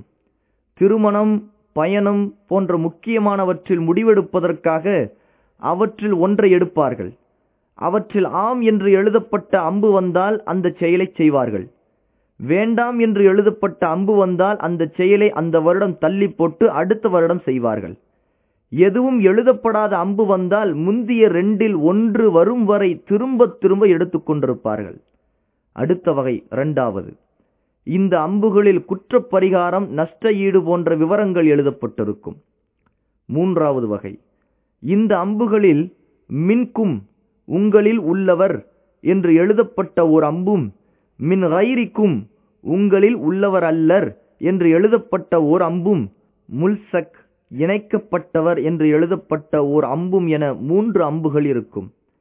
அவர்களில் எவருக்கேனும் ஒருவரது வம்சம் பற்றி சந்தேகம் எழுந்தால் அவரை 100 திர்ஹம் 100 ஒட்டகங்களுடன் ஹுபுல் என்ற சிலையிடம் அழைத்து வருவார்கள். தாங்கள் கொண்டு வந்த நாணயங்களையும் ஒட்டகங்களையும் அம்புகளுக்கு பொறுப்பான பூசாரியிடம் கொடுத்து குறி கேட்பார்கள். பூசாரி அம்பை எடுப்பார். அப்போது மின்கும் என எழுதப்பட்ட அம்பு வந்தால் அவரை தங்களது இனத்தைச் சேர்ந்தவராக ஒப்புக்கொள்வார்கள். மின் கைரிக்கும் என்ற அம்பு வந்தால் அவரை தங்களுடன் நட்பு கொண்ட கோத்திரத்தைச் சேர்ந்தவராக கருதுவார்கள். முல்சக் என எழுதப்பட்ட அம்பு வந்தால் அவர் அதே நிலையில் நீடிப்பார். அதாவது அவருக்கு எந்த வம்ச பரம்பரையும் கிடையாது, எந்த நட்பு கோத்திரத்தைச் சேர்ந்தவராகவும் அவரை கருத மாட்டார்கள். ஆதாரம் இப்னு ஹிஷாம். இதுபோன்றே அம்புகள் மூலம் சூதாடும் ஒரு பழக்கமும் அவர்களின் வழக்கத்தில் இருந்தது. அதாவது அவர்கள் ஒரு ஒட்டகையை கடனாக வாங்கி வருவார்கள். பிறகு அதை அறுத்து 28 அல்லது 10 பங்குகளாக பிரிப்பார்கள். அவர்களிடம் 2 அம்புகள் இருக்கும். ஒன்றில் ராபிஹ் என்றும் 2ஆவதில் குஃபுல் என்றும் அரபியில் எழுதப்பட்டிருக்கும். ஒவ்வொருவரின் பெயரையும் கூறி அம்புகளை உருவும் போது ராபிஹ் என்ற அம்பு வந்தால் அவர் பணம் கொடுக்காமல் இறைச்சியில் அவருக்குரிய பங்கை மட்டும் எடுத்துக்கொள்வார். குஃபுல் என்ற அம்பு வந்தால் அவர் தோல்வி அடைந்தவர் ஆவார். அவருக்கு இறைச்சியில் பங்கு எதுவும் கிடைக்காது. ஆனால் அந்த முழு ஒட்டகத்திற்கான விலையையும் அவரே கொடுக்க வேண்டும். மேலும் ஜோதிடன், குறிகாரன், நட்சத்திர ராசிபலன் கூறுபவன், காணாமல் போனதை கண்டுபிடித்து தருபவன் ஆகியோரின் பேச்சுகளிலும் ஆருடங்களிலும் அந்த மக்கள் மிகுந்த நம்பிக்கை கொண்டிருந்தார்கள். காஹின், அதாவது உலகில் நடக்க இருக்கும் செய்திகள் மற்றும் ரகசியங்கள் தனக்கு தெரியும் என்று வாதிடுபவன், அவன்தான் காஹின். அவர்களில் தங்களுக்கு ஜின் செய்தி கொண்டு வருகிறது என்று கூறுபவரும், தனது அறிவாற்றலின் மூலம் மறைவானவற்றை அறிவோம் என்று கூறுபவரும் இருக்கின்றனர். அர்ராஃப், தன்னிடம் வருபவர்களின் சொல், செயல், நிலைகளை ஆராய்ந்து செய்திகளை கூறுபவன். எடுத்துக்காட்டாக, திருடு போன பொருள்கள் எங்கிருக்கிறது, திருடியவன் யார், காணாமல் போன பொருள் எங்கிருக்கிறது போன்ற விவரங்கள் அனைத்தையும் தன்னால் அறிந்து கொள்ள முடியும் என்று கூறுபவனைப் போல அவன்தான் அர்ராஃப். அடுத்து முனஜ்ஜிம், நட்சத்திரம் மற்றும் கோள்களின் சுழற்சியை கவனித்து உலகின் நிலைமைகளையும் வருங்காலத்தில் நடக்கவிருக்கும் நிகழ்வுகளையும் தன்னால் அறிய முடியும் என கூறுபவன், இவன்தான் முனஜ்ஜிம். இந்த முனஜ்ஜிம்களின் கூற்றை அவர்கள் நம்புவது உண்மையில் நட்சத்திரத்தை நம்புவதாகும். அவர்கள் நட்சத்திரங்களின் மீது நம்பிக்கை கொண்டிருந்ததின் காரணமாக மழை பொழிந்தால் அந்த மழை பருவ நட்சத்திரத்தின் காரணமாகவே பொழிந்தது என்று கூறுபவர்களாக இருந்தார்கள். ஆதாரம் சஹீஹுல் புகாரி, சஹீஹ் முஸ்லிம். அவர்களிடையே துர்க்குறி மற்றும் சகுனம் பார்க்கும் வழக்கம் நடைமுறையில் இருந்தது. அவர்களுடைய வழக்கத்தில் ஒன்று, ஏதாவது ஒரு காரியத்தை செய்ய நினைத்தால் ஒரு பறவையை அல்லது மானை விரட்டுவார்கள். அது வலப்புறமாக சென்றால் அதை நல்ல சகுனமாக கருதி தான் விரும்பியிருந்த காரியத்தை செயல்படுத்துவார்கள். இடப்புறமாக சென்றால் அதை அபசகுனமாக கருதி செயல்படுத்த மாட்டார்கள். இவ்வாறே அவர்கள் சென்று கொண்டிருக்கும் பாதையில் ஏதேனும் பிராணிகளோ பறவைகளோ குறுக்கிட்டால் அதிலும் சகுனம் பார்ப்பார்கள். அவ்வாறே அவர்கள் முயலின் கெண்டைக்கால் பகுதியை தங்களது இல்லங்களில் தொங்க விடுவார்கள். நம் நாட்டில் நரிப்பல், புலிப்பல், மயில் இறகு போன்றவற்றை பயன்படுத்துவது போல சில நாட்கள், மாதங்கள், பிராணிகள், வீடுகள், பெண்கள் ஆகியவற்றிலும் அபசகுனம் பார்த்தார்கள். மேலும் தொற்று நோய் இருப்பதாகவும் நம்பினார்கள். மேலும் ஹாமா என்பதும் அவர்களது நம்பிக்கையாக இருந்தது. அதாவது, ஒருவன் கொலை செய்யப்பட்டால் கொலையாளியிடம் பழிதீர்க்கப்படாதவரை அவனது ஆன்மா சாந்தியடையாமல் வீடுகளின் மேல் ஆந்தை உருவில் பறந்து கொண்டு தாகம், தாகம், என் தாகத்தை தணியுங்கள், என் தாகத்தை தணியுங்கள் என கூச்சலிட்டு கொண்டிருக்குமாம். கொலையாளியை பழிவாங்கினால் மட்டுமே ஆன்மா சாந்தி அடையுமாம் எனவும் நம்பிக்கை கொண்டிருந்தார்கள். ஆதாரம் சஹீஹுல் புகாரி. அறியாமைக்கால அரபியர்களிடம் இவ்வாறான மூட நம்பிக்கைகள் நிறைந்திருந்த போதிலும், இப்ராஹிம் அலைஹிஸ்ஸலாத்து வஸ்ஸலாம் அவருடைய மார்க்கத்தின் சில நெறிமுறைகளும் அவர்களிடையே எஞ்சியிருந்தன. அந்த மார்க்கத்தை அவர்கள் முற்றிலுமாக புறக்கணித்து விடவில்லை. எடுத்துக்காட்டாக, இறை இல்லமான காபாவை கண்ணியப்படுத்துதல், அதனை வலம் வருதல், ஹஜ், உம்ரா செய்வது, அரஃபா, முஸ்தலிஃபா தங்குவது, அல்லாஹுக்காக அறுத்து பலியிடுதல் போன்ற நல்ல செயல்கள் அவர்களிடம் நிலைவற்றுத்தான் இருந்தன. எனினும் அந்த நல்ல செயல்களில் பல மூட நம்பிக்கைகளும் புகுந்திருந்தன. அந்த மூட நம்பிக்கைகளில் சிலவற்றை கேளுங்கள். ஒன்று, குறைஷிகள் இவ்வாறு கூறிக்கொள்வார்கள், நாங்கள் நபி இப்ராஹிம் அலைஹிஸ்ஸலாத்து வஸ்ஸலாம் அவர்களின் சந்ததிகள், புனித மக்காவின் பூர்வ குடிகள், சங்கைமிகு காபாவின் நிர்வாகிகள், ஆகவே எங்களை போன்ற அந்தஸ்தோ உரிமைகளோ வேறு அரபியர் எவருக்கும் கிடையாது என்றார்கள். அவர்கள் தங்களுக்கு ஹும்ஸ் என பெயரிட்டு கொண்டார்கள். ஹஜ் காலங்களில் நாங்கள் ஹரமின் எல்லையை விட்டு வெளியேறி ஹில், அதாவது ஹரம் அல்லாத பகுதிகளுக்கு செல்லக்கூடாது என்று கூறி அவர்கள் ஹஜ் காலத்தில் அரஃபாவில் தங்க மாட்டார்கள், முஜ்தலிஃபாவில் இருந்தே திரும்பி விடுவார்கள். இதனை தடை செய்து அல்லாஹ் பின்வரும் குர்ஆன் வசனத்தை இறக்கினான், பின்னர் மனிதர்கள் திரும்புகின்ற இடத்திலிருந்தே நீங்களும் திரும்பிவிடுங்கள். அல் குர்ஆன் அத்தியாயம் 2 வசனம் 199. ஆதாரம் சஹீஹுல் புகாரி, இப்னு ஹிஷாம். அடுத்து அவர்கள் கூறினார்கள், அந்த குறைஷிகள் கூறினார்கள், ஹும்ஸ் ஆகிய எங்களுக்கு பாலாடை கட்டி செய்வதும் நெய் உருக்குவதும் இஹ்ராமுடைய நிலையில் தடை செய்யப்பட்டது. மேலும் இஹ்ராமில் இருக்கும்போது கம்பளி கூடாரங்களில் நுழைய மாட்டோம், தோளினால் ஆன கூடாரங்களைத் தவிர மற்ற கூடாரங்களின் நிழலுக்காக ஒதுங்க மாட்டோம். ஆதாரம் இப்னு ஹிஷாம். இதில் இஹ்ராம் என்பது காபாவை தரிசனம் செய்வதற்காக செல்லும்போது அதை எண்ணத்தில் கொண்டு தனது வழமையான தைக்கப்பட்ட ஆடைகளை கலற்றிவிட்டு தைக்கப்படாத ஆடைகளை அணிந்து கொள்வதாகும். இது ஆண்களுக்குரிய சட்டம். பெண்கள் வழமையான ஆடைகளிலேயே இருந்து கொள்ள வேண்டும், முகத்தை மறைக்கக்கூடாது. மேலும் இதற்கென சில விசேஷமான சட்டங்கள் இருக்கின்றன. இதுதான் இஹ்ராம். அடுத்து அவர்களிடம் இப்படி ஒரு வாதம் இருந்தது. ஹரமுக்கு வெளியிலிருந்து ஹஜ் மற்றும் உம்ராவுக்கு வருபவர்கள் தங்களது பகுதியிலிருந்து கொண்டு வந்த உணவு மற்றும் பானங்களை ஹரமுக்குள் உண்ணவோ பருகவோ கூடாது, ஹரமின் பகுதியில் கிடைப்பதையே உண்ண வேண்டும். ஆதாரம் இப்னு ஹிஷாம். அடுத்து ஹரமின் வெளிப்பகுதியிலிருந்து வருபவர்கள் காபாவை வலம் வரும்போது ஹும்சுகள் கொடுக்கும் ஆடைகளை அணிந்தே வலம் வருவதை ஆரம்பிக்க வேண்டும். இதற்காக வெளியிலிருந்து வரும் ஆண்களுக்கு குறைஷி ஆண்களும் அதே போன்று பெண்களுக்கு குறைஷி பெண்களும் ஆடைகளின் நன்மையை கருதி இலவசமாக கொடுத்து வந்தார்கள். ஆடைகள் கிடைக்காத பட்சத்தில் ஆண்கள் நிர்வாணமாக வலம் வருவார்கள். பெண்கள் தங்களது அனைத்து ஆடைகளையும் களைந்துவிட்டு முன்பகுதி திறந்துள்ள ஒரு மேல் சட்டையை மட்டும் அணிந்து கொண்டு வலம் வருவார்கள். அப்போது அந்த பெண்கள் இந்த கவிதையை கூறுவார்கள்: இன்று உடலின் சில பகுதிகளோ அல்லது முழு பகுதியோ வெளிப்படுகிறது, அவற்றில் எது வெளிப்படுகிறதோ அதை காண்பது எவருக்கும் முறையற்றது. இச்செயலை கண்டித்து அல்லாஹ் பின்வரும் வசனத்தை அருளினான்: ஆதமுடைய மக்களே, ஒவ்வொரு பள்ளி வாசல்களிலும் ஆடைகளினால் உங்களை அலங்கரித்துக் கொள்ளுங்கள். அல் குர்ஆன் அத்தியாயம் 7 வசனம் 31. அதே நேரத்தில் யாரேனும் ஒரு ஆண் அல்லது பெண் தங்களை மேன்மையானவர்களாக கருதி இரவல் ஆடை வாங்காமல் தாங்கள் கொண்டு வந்த ஆடைகளை வலம் வந்துவிட்டால் அது முடிந்தவுடன் அந்த ஆடையை எரிந்து விடுவார்கள், வேறு யாரும் அதனை பயன்படுத்த மாட்டார்கள். ஆதாரம் சஹீஹுல் புகாரி, இப்னு ஹிஷாம். அதற்கடுத்து அவர்கள் இஹ்ராம் அணிந்த பிறகு தங்களது வீட்டிற்கு செல்ல வேண்டிய அவசியம் ஏற்பட்டால் வீட்டு தலைவாசல் வழியாக நுழையாமல் பின்பக்கச் சுவரை உடைத்து வழி ஏற்படுத்தி கொண்டு அதன் வழியாகவே வருவார்கள். இந்த மூடத்தனமான செயலை மிகவும் உயர்ந்த நல்ல செயல் என அவர்கள் கருதினார்கள். இதை கண்டித்து பின்வரும் வசனத்தை அல்லாஹ் இறக்கினான்: நம்பிக்கையாளர்களே, இஹ்ராம் கட்டிய நீங்கள் உங்களுடைய வீடுகளுக்கு அவற்றின் பின்புறமாக வந்து விடுவதனால் நல்லவர்களாக ஆகிவிட மாட்டீர்கள். எனினும் எவர் அல்லாஹுவுக்கு பயந்து நடக்கின்றாரோ அவரே நல்லவர். ஆதலால் நீங்கள் உங்களுடைய வீடுகளுக்கு அவற்றின் தலைவாசல்களின் வழியாகவே வாருங்கள். அல்லாஹுக்கு பயந்தும் நடந்து கொள்ளுங்கள், இதனால் நீங்கள் வெற்றி அடையலாம். அல் குர்ஆன் அத்தியாயம் 2 வசனம் 189. ஆதாரம் சஹீஹுல் புகாரி. இணை வைத்தல், சிலை வணக்கம், மூட நம்பிக்கைகள், மூட பழக்க வழக்கங்கள் ஆகியவையே அரபிய தீபகற்பத்தில் பரவியிருந்தன.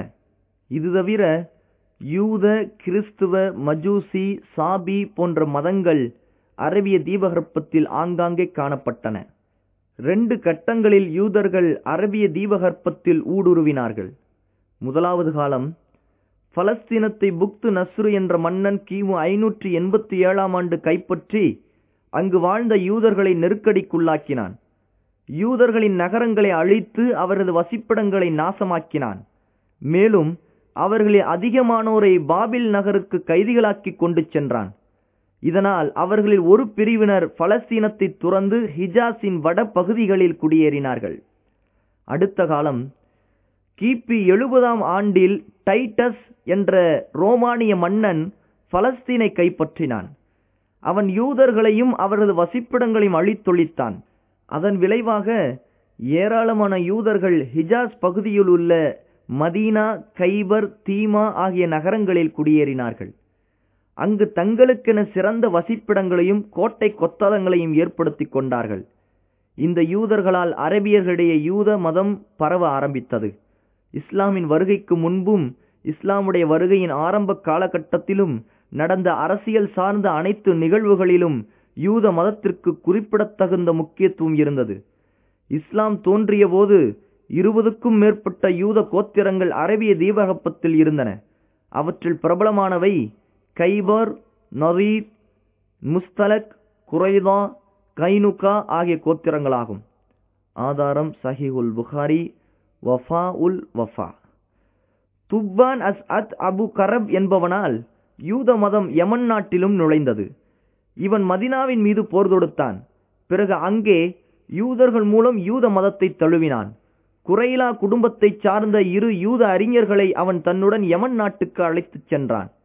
அதிலிருந்து யமனில் யூத மதம் பரவியது.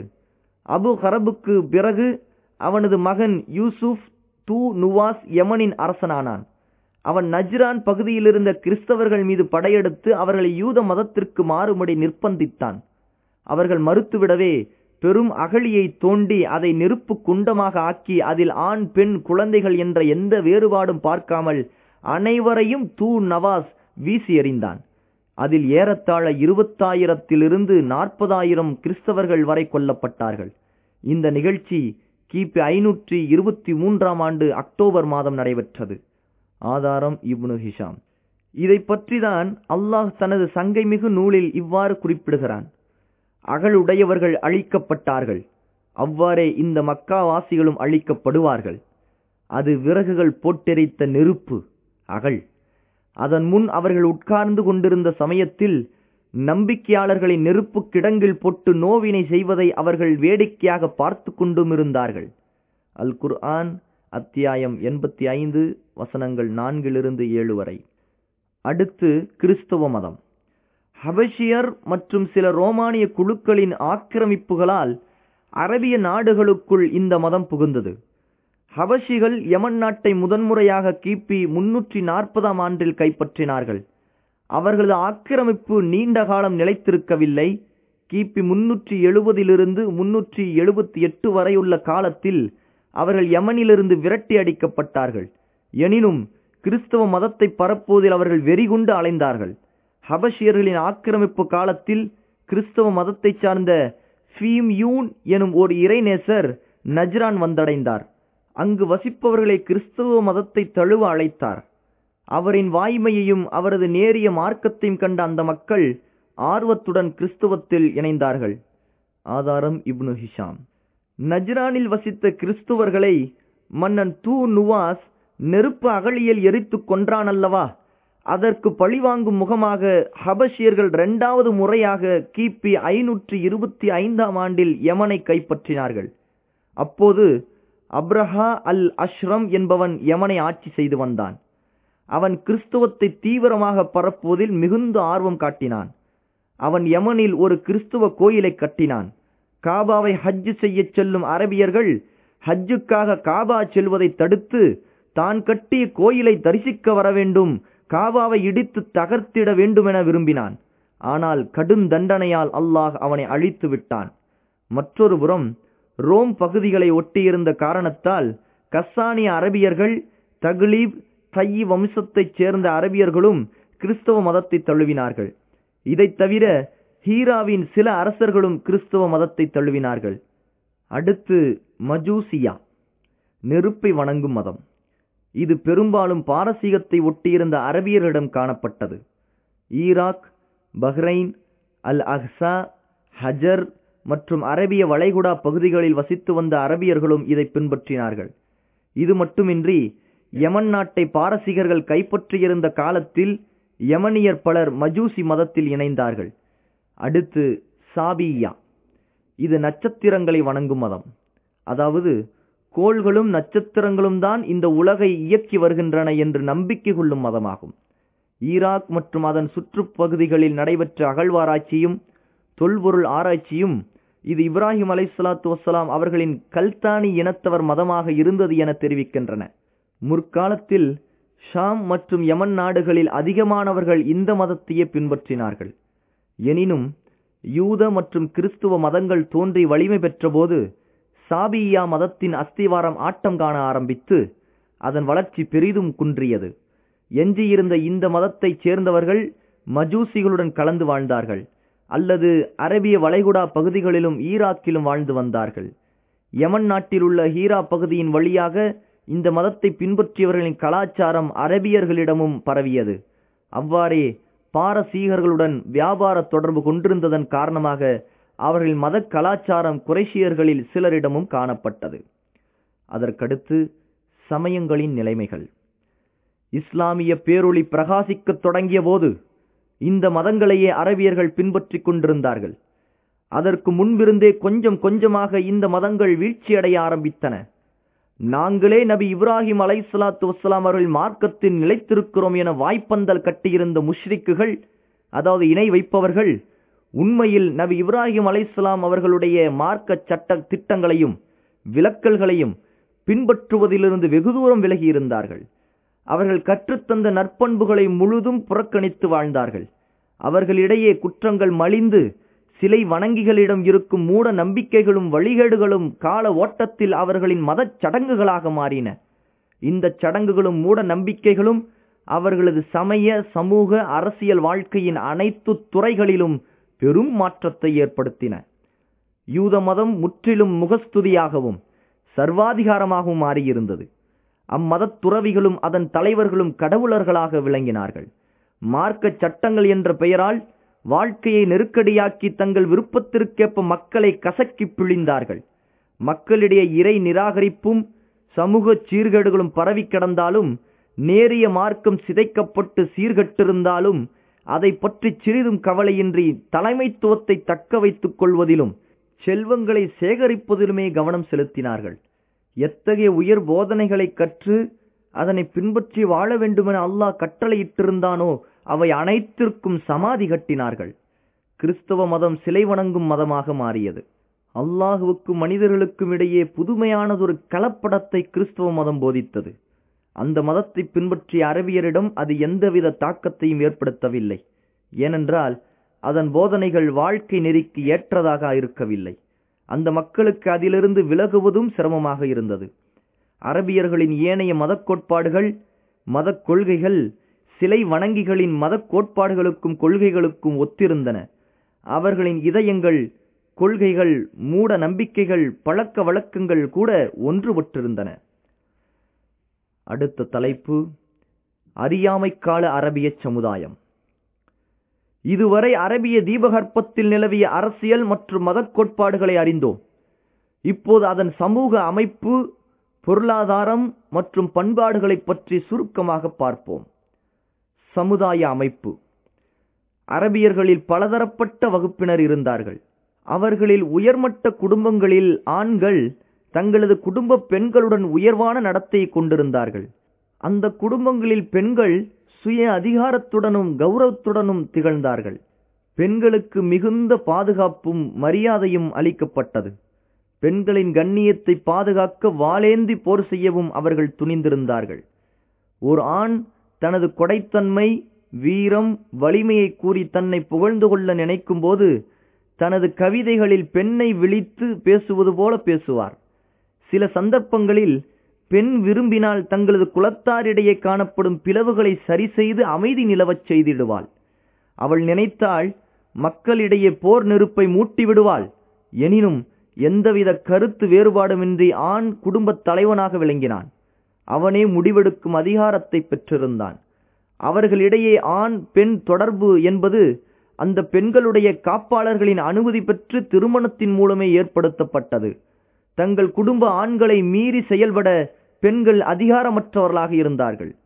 ஆனால் கீழ்மட்ட மக்களிடத்தில் ஆண் பெண் இணைந்து வாழ்வதற்கு பல்வேறு நடைமுறைகள் காணப்பட்டன.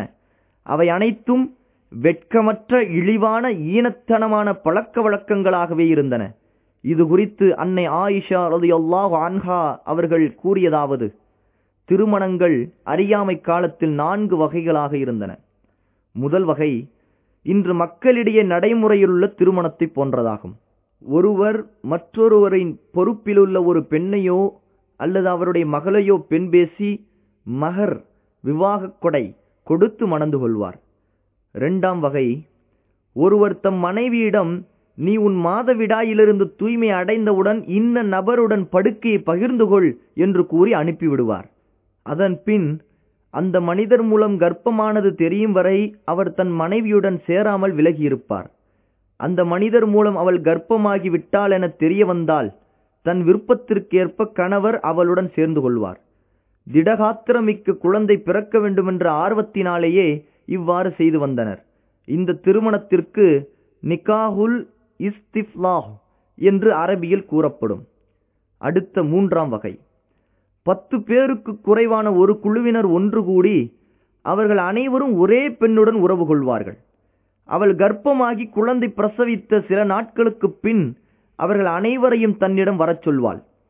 அவர்கள் அனைவரும் எந்தவித மறுப்புமின்றி அவளிடம் ஒன்று கூடுவார்கள். அவர்களிடம் அவள், நீங்கள் செய்தது உங்களுக்கு தெரிந்ததே, இப்போது எனக்கு குழந்தை பிறந்து விட்டது என்று கூறிவிட்டு அவர்கள் ஒருவரை நோக்கி இது உன் குழந்தையே என தான் விரும்பியவரின் பெயரை குறிப்பிடுவாள். அந்த குழந்தை அந்த நபரிடம் ஒப்படைக்கப்படும். அதை அனைவரும் ஏற்றுக்கொள்வார்கள். அடுத்து 4ஆம் வகை, பலர் ஒரு பெண்ணுடன் உடலுறவு கொள்வர். தன்னிடம் வரும் யாரையும் அவள் தடுக்க மாட்டாள். இந்த பெண்கள் விலை மாதர்கள் எனப்படுவார்கள். இவர்கள் தங்களது வீட்டு வாசலில் கொடியை நட்டு வைத்திருப்பார்கள். பலர் அங்கு வந்து போவார்கள். இதில் ஒருத்தி கர்ப்பமாகி குழந்தை பெற்றால் மக்கள் ஒன்று கூடி அங்கு அடையாளங்களை வைத்து குழந்தையின் தந்தையை கண்டறியும் முகக்குறி நிபுணர்களை அழைத்து வருவார்கள். அந்த நிபுணர்கள் ஆராய்ந்து தந்தையை முடிவு செய்து அந்த மனிதனுடன் அந்த குழந்தையை இணைத்து விடுவார்கள். அவனிடம் அந்த குழந்தை ஒப்படைக்கப்பட்டு அவனுடைய மகன் என்று பெயர் சொல்லி அழைக்கப்படும். அதை தன் குழந்தையல்ல என்று அவனும் மறுக்க மாட்டான். அல்லாஹ் சத்திய மார்க்கத்துடன் முஹம்மது ஸல்லல்லாஹு அலைஹி வஸல்லம் அவர்களை அனுப்பிய போது, இன்று மக்களின் வழக்கிலுள்ள இஸ்லாமிய திருமணத்தை தவிர அறியாமை கால திருமணங்கள் அனைத்தையும் தகர்த்து விட்டான். ஆதாரம் சஹீஹுல் புகாரி, சுனன் அபுதாவுத். சில சமயம் இரு வகுப்பாரிடையே போர் நடைபெறும். அதில் தோல்வி அடைந்தவர்களின் பெண்களை வெற்றி பெற்ற பிரிவினர் சிறைபிடித்து தங்களது அடிமைகளாக்கி அனுபவிப்பார்கள்.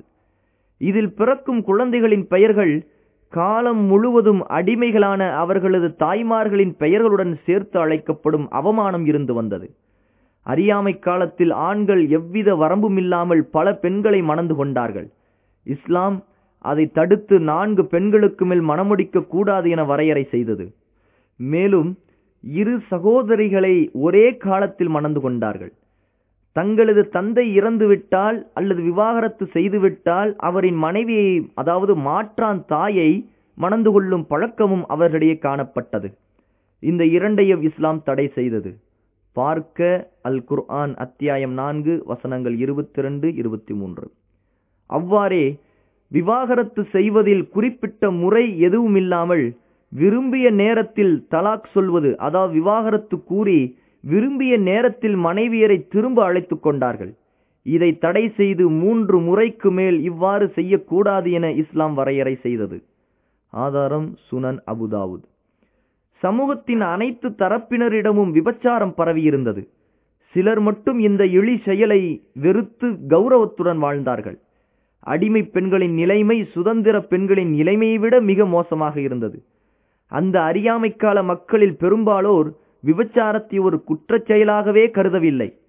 இது குறித்து நபி ஸல்லல்லாஹு அலைஹி வஸல்லம் அவர்களின் முன்னிலையில் ஒரு மனிதர் எழுந்து, அல்லாஹ்வின் தூதரே, இன்னவன் என் மகனாவான், அறியாமை காலத்தில் நான் அவனது தாயுடன் விபச்சாரம் செய்திருக்கிறேன் என்றார். அதற்கு நபி ஸல்லல்லாஹு அலைஹி வஸல்லம் அவர்கள், இஸ்லாமிய மார்க்கத்தில் இவ்வாறான உரிமை கோரலுக்கு இடம் இல்லை, அறியாமைக்கால செயல்களெல்லாம் முடிந்து போய்விட்டன, இப்போது குழந்தை அதனுடைய தாயின் கணவனையே சாரும், விபச்சாரம் புரிந்தவனை கல்லால் எறிந்து கொள்ளப்படும் என்று கூறினார்கள். ஆதாரம் சுனன் அபுதாவுத்.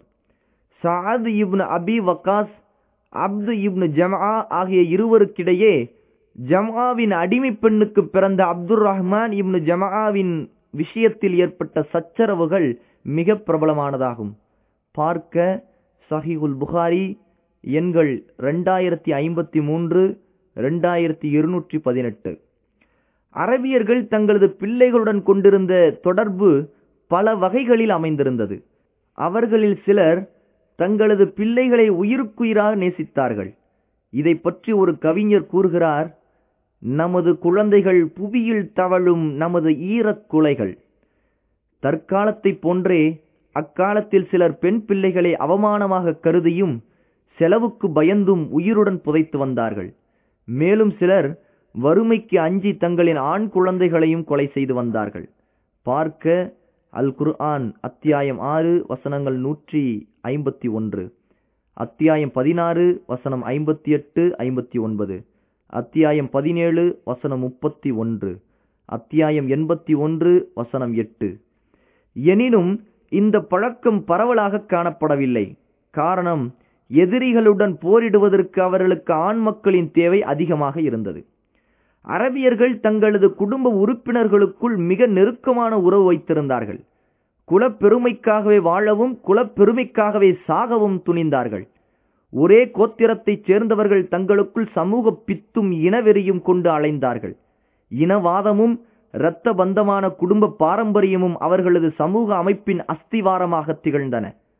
அவர்களிடையே அறியப்பட்ட உன் சகோதரன் அநியாயக்காரனாக இருந்தாலும் அநீதி இழைக்கப்பட்டவனாக இருந்தாலும் அவனுக்கு நீ உதவி செய் என்ற பழமொழியின் வெளிப்படையான பொருளுக்கேற்பவே அவர்கள் நடந்து வந்தார்கள். ஆனால் இஸ்லாம் இந்த பழமொழிக்கு நேரடி பொருள் கொள்வதை மாற்றி அநியாயக்காரனை அவனுடைய அநியாயத்திலிருந்து தடுப்பதுதான் அவனுக்கு செய்யும் உதவி என பொருள் கொடுத்தது. எனினும் சில நேரங்களில் தலைமைத்துவத்தை அடைவதற்காக ஒரே வம்சத்தில் தோன்றியவர்கள் கூட தங்களுக்குள் வாளெடுத்து போரிட்டு கொண்டார்கள். எடுத்துக்காட்டாக Aws, Khazraj, Abs, Dhubyan, Bakr, Taghlib கோத்திரத்தினர் தலைமை பதவிக்காக தங்களுக்குள் பகைவர்களாக இருந்தார்கள். பல மாறுபட்ட கோத்திரத்தைச் சேர்ந்தவர்கள் தங்களுக்குள் தொடர்பற்றவர்களாக பிரிந்து வாழ்ந்தார்கள். குடும்ப சண்டையிலேயே தங்கள் ஆற்றல்களை இழந்தார்கள். சில நேரங்களில் அவர்கள் கொண்டிருந்த மத நம்பிக்கைகளும் பழக்க வழக்கங்களும் அவர்களுக்கிடையில் இருந்த பகைமையின் வேகத்தை குறைத்தன. மற்றும் சில நேரங்களில் சமாதான ஒப்பந்தங்களும் நட்பு ஒப்பந்தங்களும் பல மாறுபட்ட கோத்திரத்தை சேர்ந்தவர்களுக்கிடையே நெருக்கமான உறவை ஏற்படுத்தின. புனித மாதங்கள் அவர்களுக்கு அருளாகவும் வாழ்வுக்கும் வியாபாரத்திற்கும் பேருதவியாகவும் அமைந்திருந்தன. புனித மாதங்களை அவர்கள் கண்ணியப்படுத்தி வந்ததால் அந்த மாதங்களில் மட்டும் அவர்கள் முழு நிம்மதியுடனும் பாதுகாப்புடனும் இருந்தார்கள். அபு ரஜா அல் உதாரி ரலியல்லாஹு அன்ஹு கூறுகிறார்கள், ரஜபு மாதம் வந்துவிட்டால் நாங்கள் ஈட்டிகளின் கூர்மையை அகற்றும் மாதம் வந்துவிட்டது என்று கூறி ஈட்டி அம்புகளின் முனையை அகற்றி விடுவோம். இவ்வாறே மற்ற புனித மாதங்களிலும் நடந்து கொள்வோம். ஆதாரம் சஹீஹுல் புகாரி, ஃபதுல் பாரி. சுருங்கச் சொன்னால் சமூக அமைப்பு தரங்கெட்டு உருக்குலைந்து இருந்தது. மூட நம்பிக்கைகள் மிகைத்திருந்தன. அறியாமை அவர்களை ஆட்டி படைத்தது. மனிதர்கள் கால்நடைகளாக வாழ்ந்தனர். பெண்கள் விற்பனை பொருளாக்கப்பட்டு ஜடமாகவே பாவிக்கப்பட்டனர். சமூகங்களுக்கிடையில் உறவுகள் துண்டிக்கப்பட்டிருந்தன. குடிமக்களை சுரண்டி தங்களது கருவூலங்களை நிரப்பிக்கொள்வது அல்லது எதிரிகளின் மீது தாக்குதல் நடத்துவதே ஆட்சியாளர்களின் நோக்கமாக இருந்தது. அடுத்து அரபியர்களின் பொருளாதாரம். சமூக நிலைமைக்கேற்ப பொருளாதாரம் அமைந்திருந்தது. அரபியர்களின் வாழ்க்கை முறைகளை ஆய்வு செய்யும் போது இந்த கருத்து நமக்கு தெரிய வரும். அவரது வாழ்க்கை தேவைகளை நிறைவேற்றிக் கொள்வதற்கு வியாபாரமே பெரும் துணையாக இருந்தது. அமைதியும் பாதுகாப்பும் இருந்தால்தான் வியாபார பயணத்தை மேற்கொள்ள முடியும் என்பது தெரிந்ததே. ஆனால் அரபிய தீபகற்பத்தில் புனித மாதங்களைத் தவிர ஏனைய மாதங்களில் அந்த அமைதியும் பாதுகாப்பும் இருக்கவில்லை. இந்த புனித மாதங்களில்தான் உக்கால், தில்மஜாஸ், மஜன்னா போன்ற அரபியர்களின் பெயர் போன வியாபார சந்தைகள் நடைபெற்றன. அரபியர்களிடம் தொழில்துறைகளை பற்றிய அறிவு காணப்படவில்லை. துணி நெய்தல், தோல் பதனிடுதல் போன்ற சில தொழில் யமன், ஹீரா மற்றும் மஷாரிஃபு ஷாம் ஆகிய பகுதிகளில் மட்டும் காணப்பட்டன. அரபிய தீபகற்பத்தின் உட்புறத்தின் சில பகுதிகளில் விவசாயமும் கால்நடை வளர்ப்பும் நடைபெற்று வந்தன. அரபிய பெண்கள் அனைவரும் நெசவு தொழில் செய்தனர். எனினும் அனைத்து செல்வங்களும் போர்களில் செலவழித்து வீணடிக்கப்பட்டன. அவர்களிடையே வறுமையும் பஞ்சமும் தலைவிரித்தாடியது. அணிவதற்கான ஆடைகள் கூட இல்லாமல் தவித்தனர். அடுத்து அரபியர்களின் பண்பாடுகள். அக்கால மக்களிடையே செம்மையான சிந்தனையோ பகுத்தறிவோ இல்லை என்பதால் அந்த காலத்தை அறியாமை காலம், ஐயாமுல் ஜாஹிலியா என வர்ணிக்கப்பட்டது. ஏற்க இயலாத செயல்பாடுகளும் இழிவான நடத்தைகளும் குடிகொண்டிருந்தன. அதே நேரத்தில் வியக்கத்தக்க சில அரிய பண்புகளும் அவரிடம் குடிகொண்டிருக்கவே செய்தது. அவை என்னவென்றால், ஒன்று, கொடைத்தன்மை மற்றும் தயாளத்தன்மை. அவர்கள் கொடைத்தன்மையில் ஒருவரையொருவர் போட்டி போட்டுக் கொண்டார்கள். இந்த கொடைத்தன்மையை கொண்டே தங்களது பெரும்பாலான கவிதைகளில் தங்களையும் பிறரையும் புகழ்ந்து கொண்டார்கள். கடுமையான குளிரும் பஞ்சமும் நிலவி வரும் காலத்தில் ஒருவரிடம் விருந்தினர் ஒருவர் வருகிறார். அந்த மனிதரிடம் தனது குடும்பத்தின் தேவைக்காக இருக்கும் ஒரு ஒட்டகத்தை தவிர வேறொன்றும் இல்லாத நிலையிலும் அந்த ஒட்டகத்தை அறுத்து விருந்தினரை உபசரிக்க அவரை தூண்டும் அளவு அவர்களிடம் விருந்தோம்பல் குணம் மிகைத்திருந்தது. அவ்வாறே அவர்களில் இயலாத ஒருவர் நஷ்ட ஈடு வழங்க வேண்டியிருந்தால் அது தங்களது சக்திக்கு மீறியதாக இருப்பினும் அந்த தொகையை தான் தருவதாக பொறுப்பேற்றுக் கொள்வார்கள். இதனால் பிறர் உயிர் பறிக்கப்படுவதிலிருந்து பாதுகாத்தார்கள். இதை தங்களுக்கு பெருமையாக கருதினார்கள். அவர்களிடமிருந்த தரும சிந்தனையின் விளைவாக மது அருந்துவதை பெருமைக்குரியதாக கருதினார்கள். அது ஒரு சிறப்பான செயல் என்பதற்காக அதனை அவர்கள் நேசிக்கவில்லை. மாறாக மது அருந்துவது தர்மம் செய்வதற்கான ஒரு வழியாக இருக்கிறது, செல்வத்தை வாரி இறைப்பதை மனதிற்கு எளிதாக்குகிறது என்பதால் அதை நேசித்தார்கள். அதனாலேயே திராட்சை கொடிக்கு கரம், கொடை என்றும் அதிலிருந்து பிழியப்பட்ட மதுவுக்கு பின்துள் கரம், கொடையின் புதல்வி எனவும் பெயரிட்டிருந்தார்கள். எனவேதான் மது அருந்துவதை பெருமைப்படுத்தியும் புகழ்ந்தும் பல அரபு கவிதைகள் அறியாமை காலத்தில் இயற்றப்பட்டதை நாம் பார்க்கிறோம்.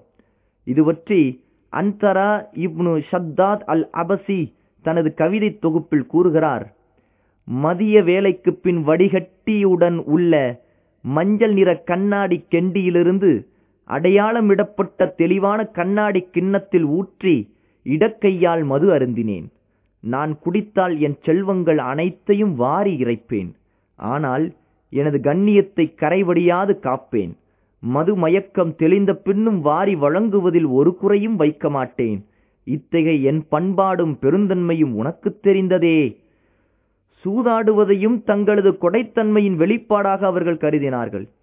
ஏனென்றால் சூதாட்டத்தில் வெற்றி பெறுபவர் தான் செலவிட்டதை மட்டும் எடுத்துக்கொண்டு மீதத்தை ஏழை எளியோருக்கு கொடுத்து விடுவார்.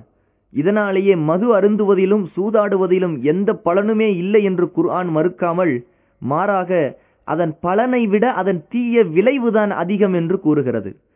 நபியே, மதுவை பற்றியும் சூதாட்டத்தை பற்றியும் உங்களிடம் கேட்கிறார்கள். அதற்கு நீங்கள் கூறுங்கள், அந்த இரண்டிலும் பெரும் பாவங்களும் இருக்கின்றன, மனிதர்களுக்கு சில பயன்களும் இருக்கின்றன. ஆனால் அவற்றிலுள்ள பாவம் அவற்றின் பயனை விட மிகப்பெரியது. அல் குர்ஆன் அத்தியாயம் 2 வசனம் 219. அடுத்து ஒப்பந்தங்களை நிறைவேற்றுகிற பண்பு. அவர்கள் ஒப்பந்தங்களை நிறைவேற்றுவதிலும் வாக்குகளை காப்பாற்றுவதிலும் மிக உறுதியாக இருந்தார்கள்.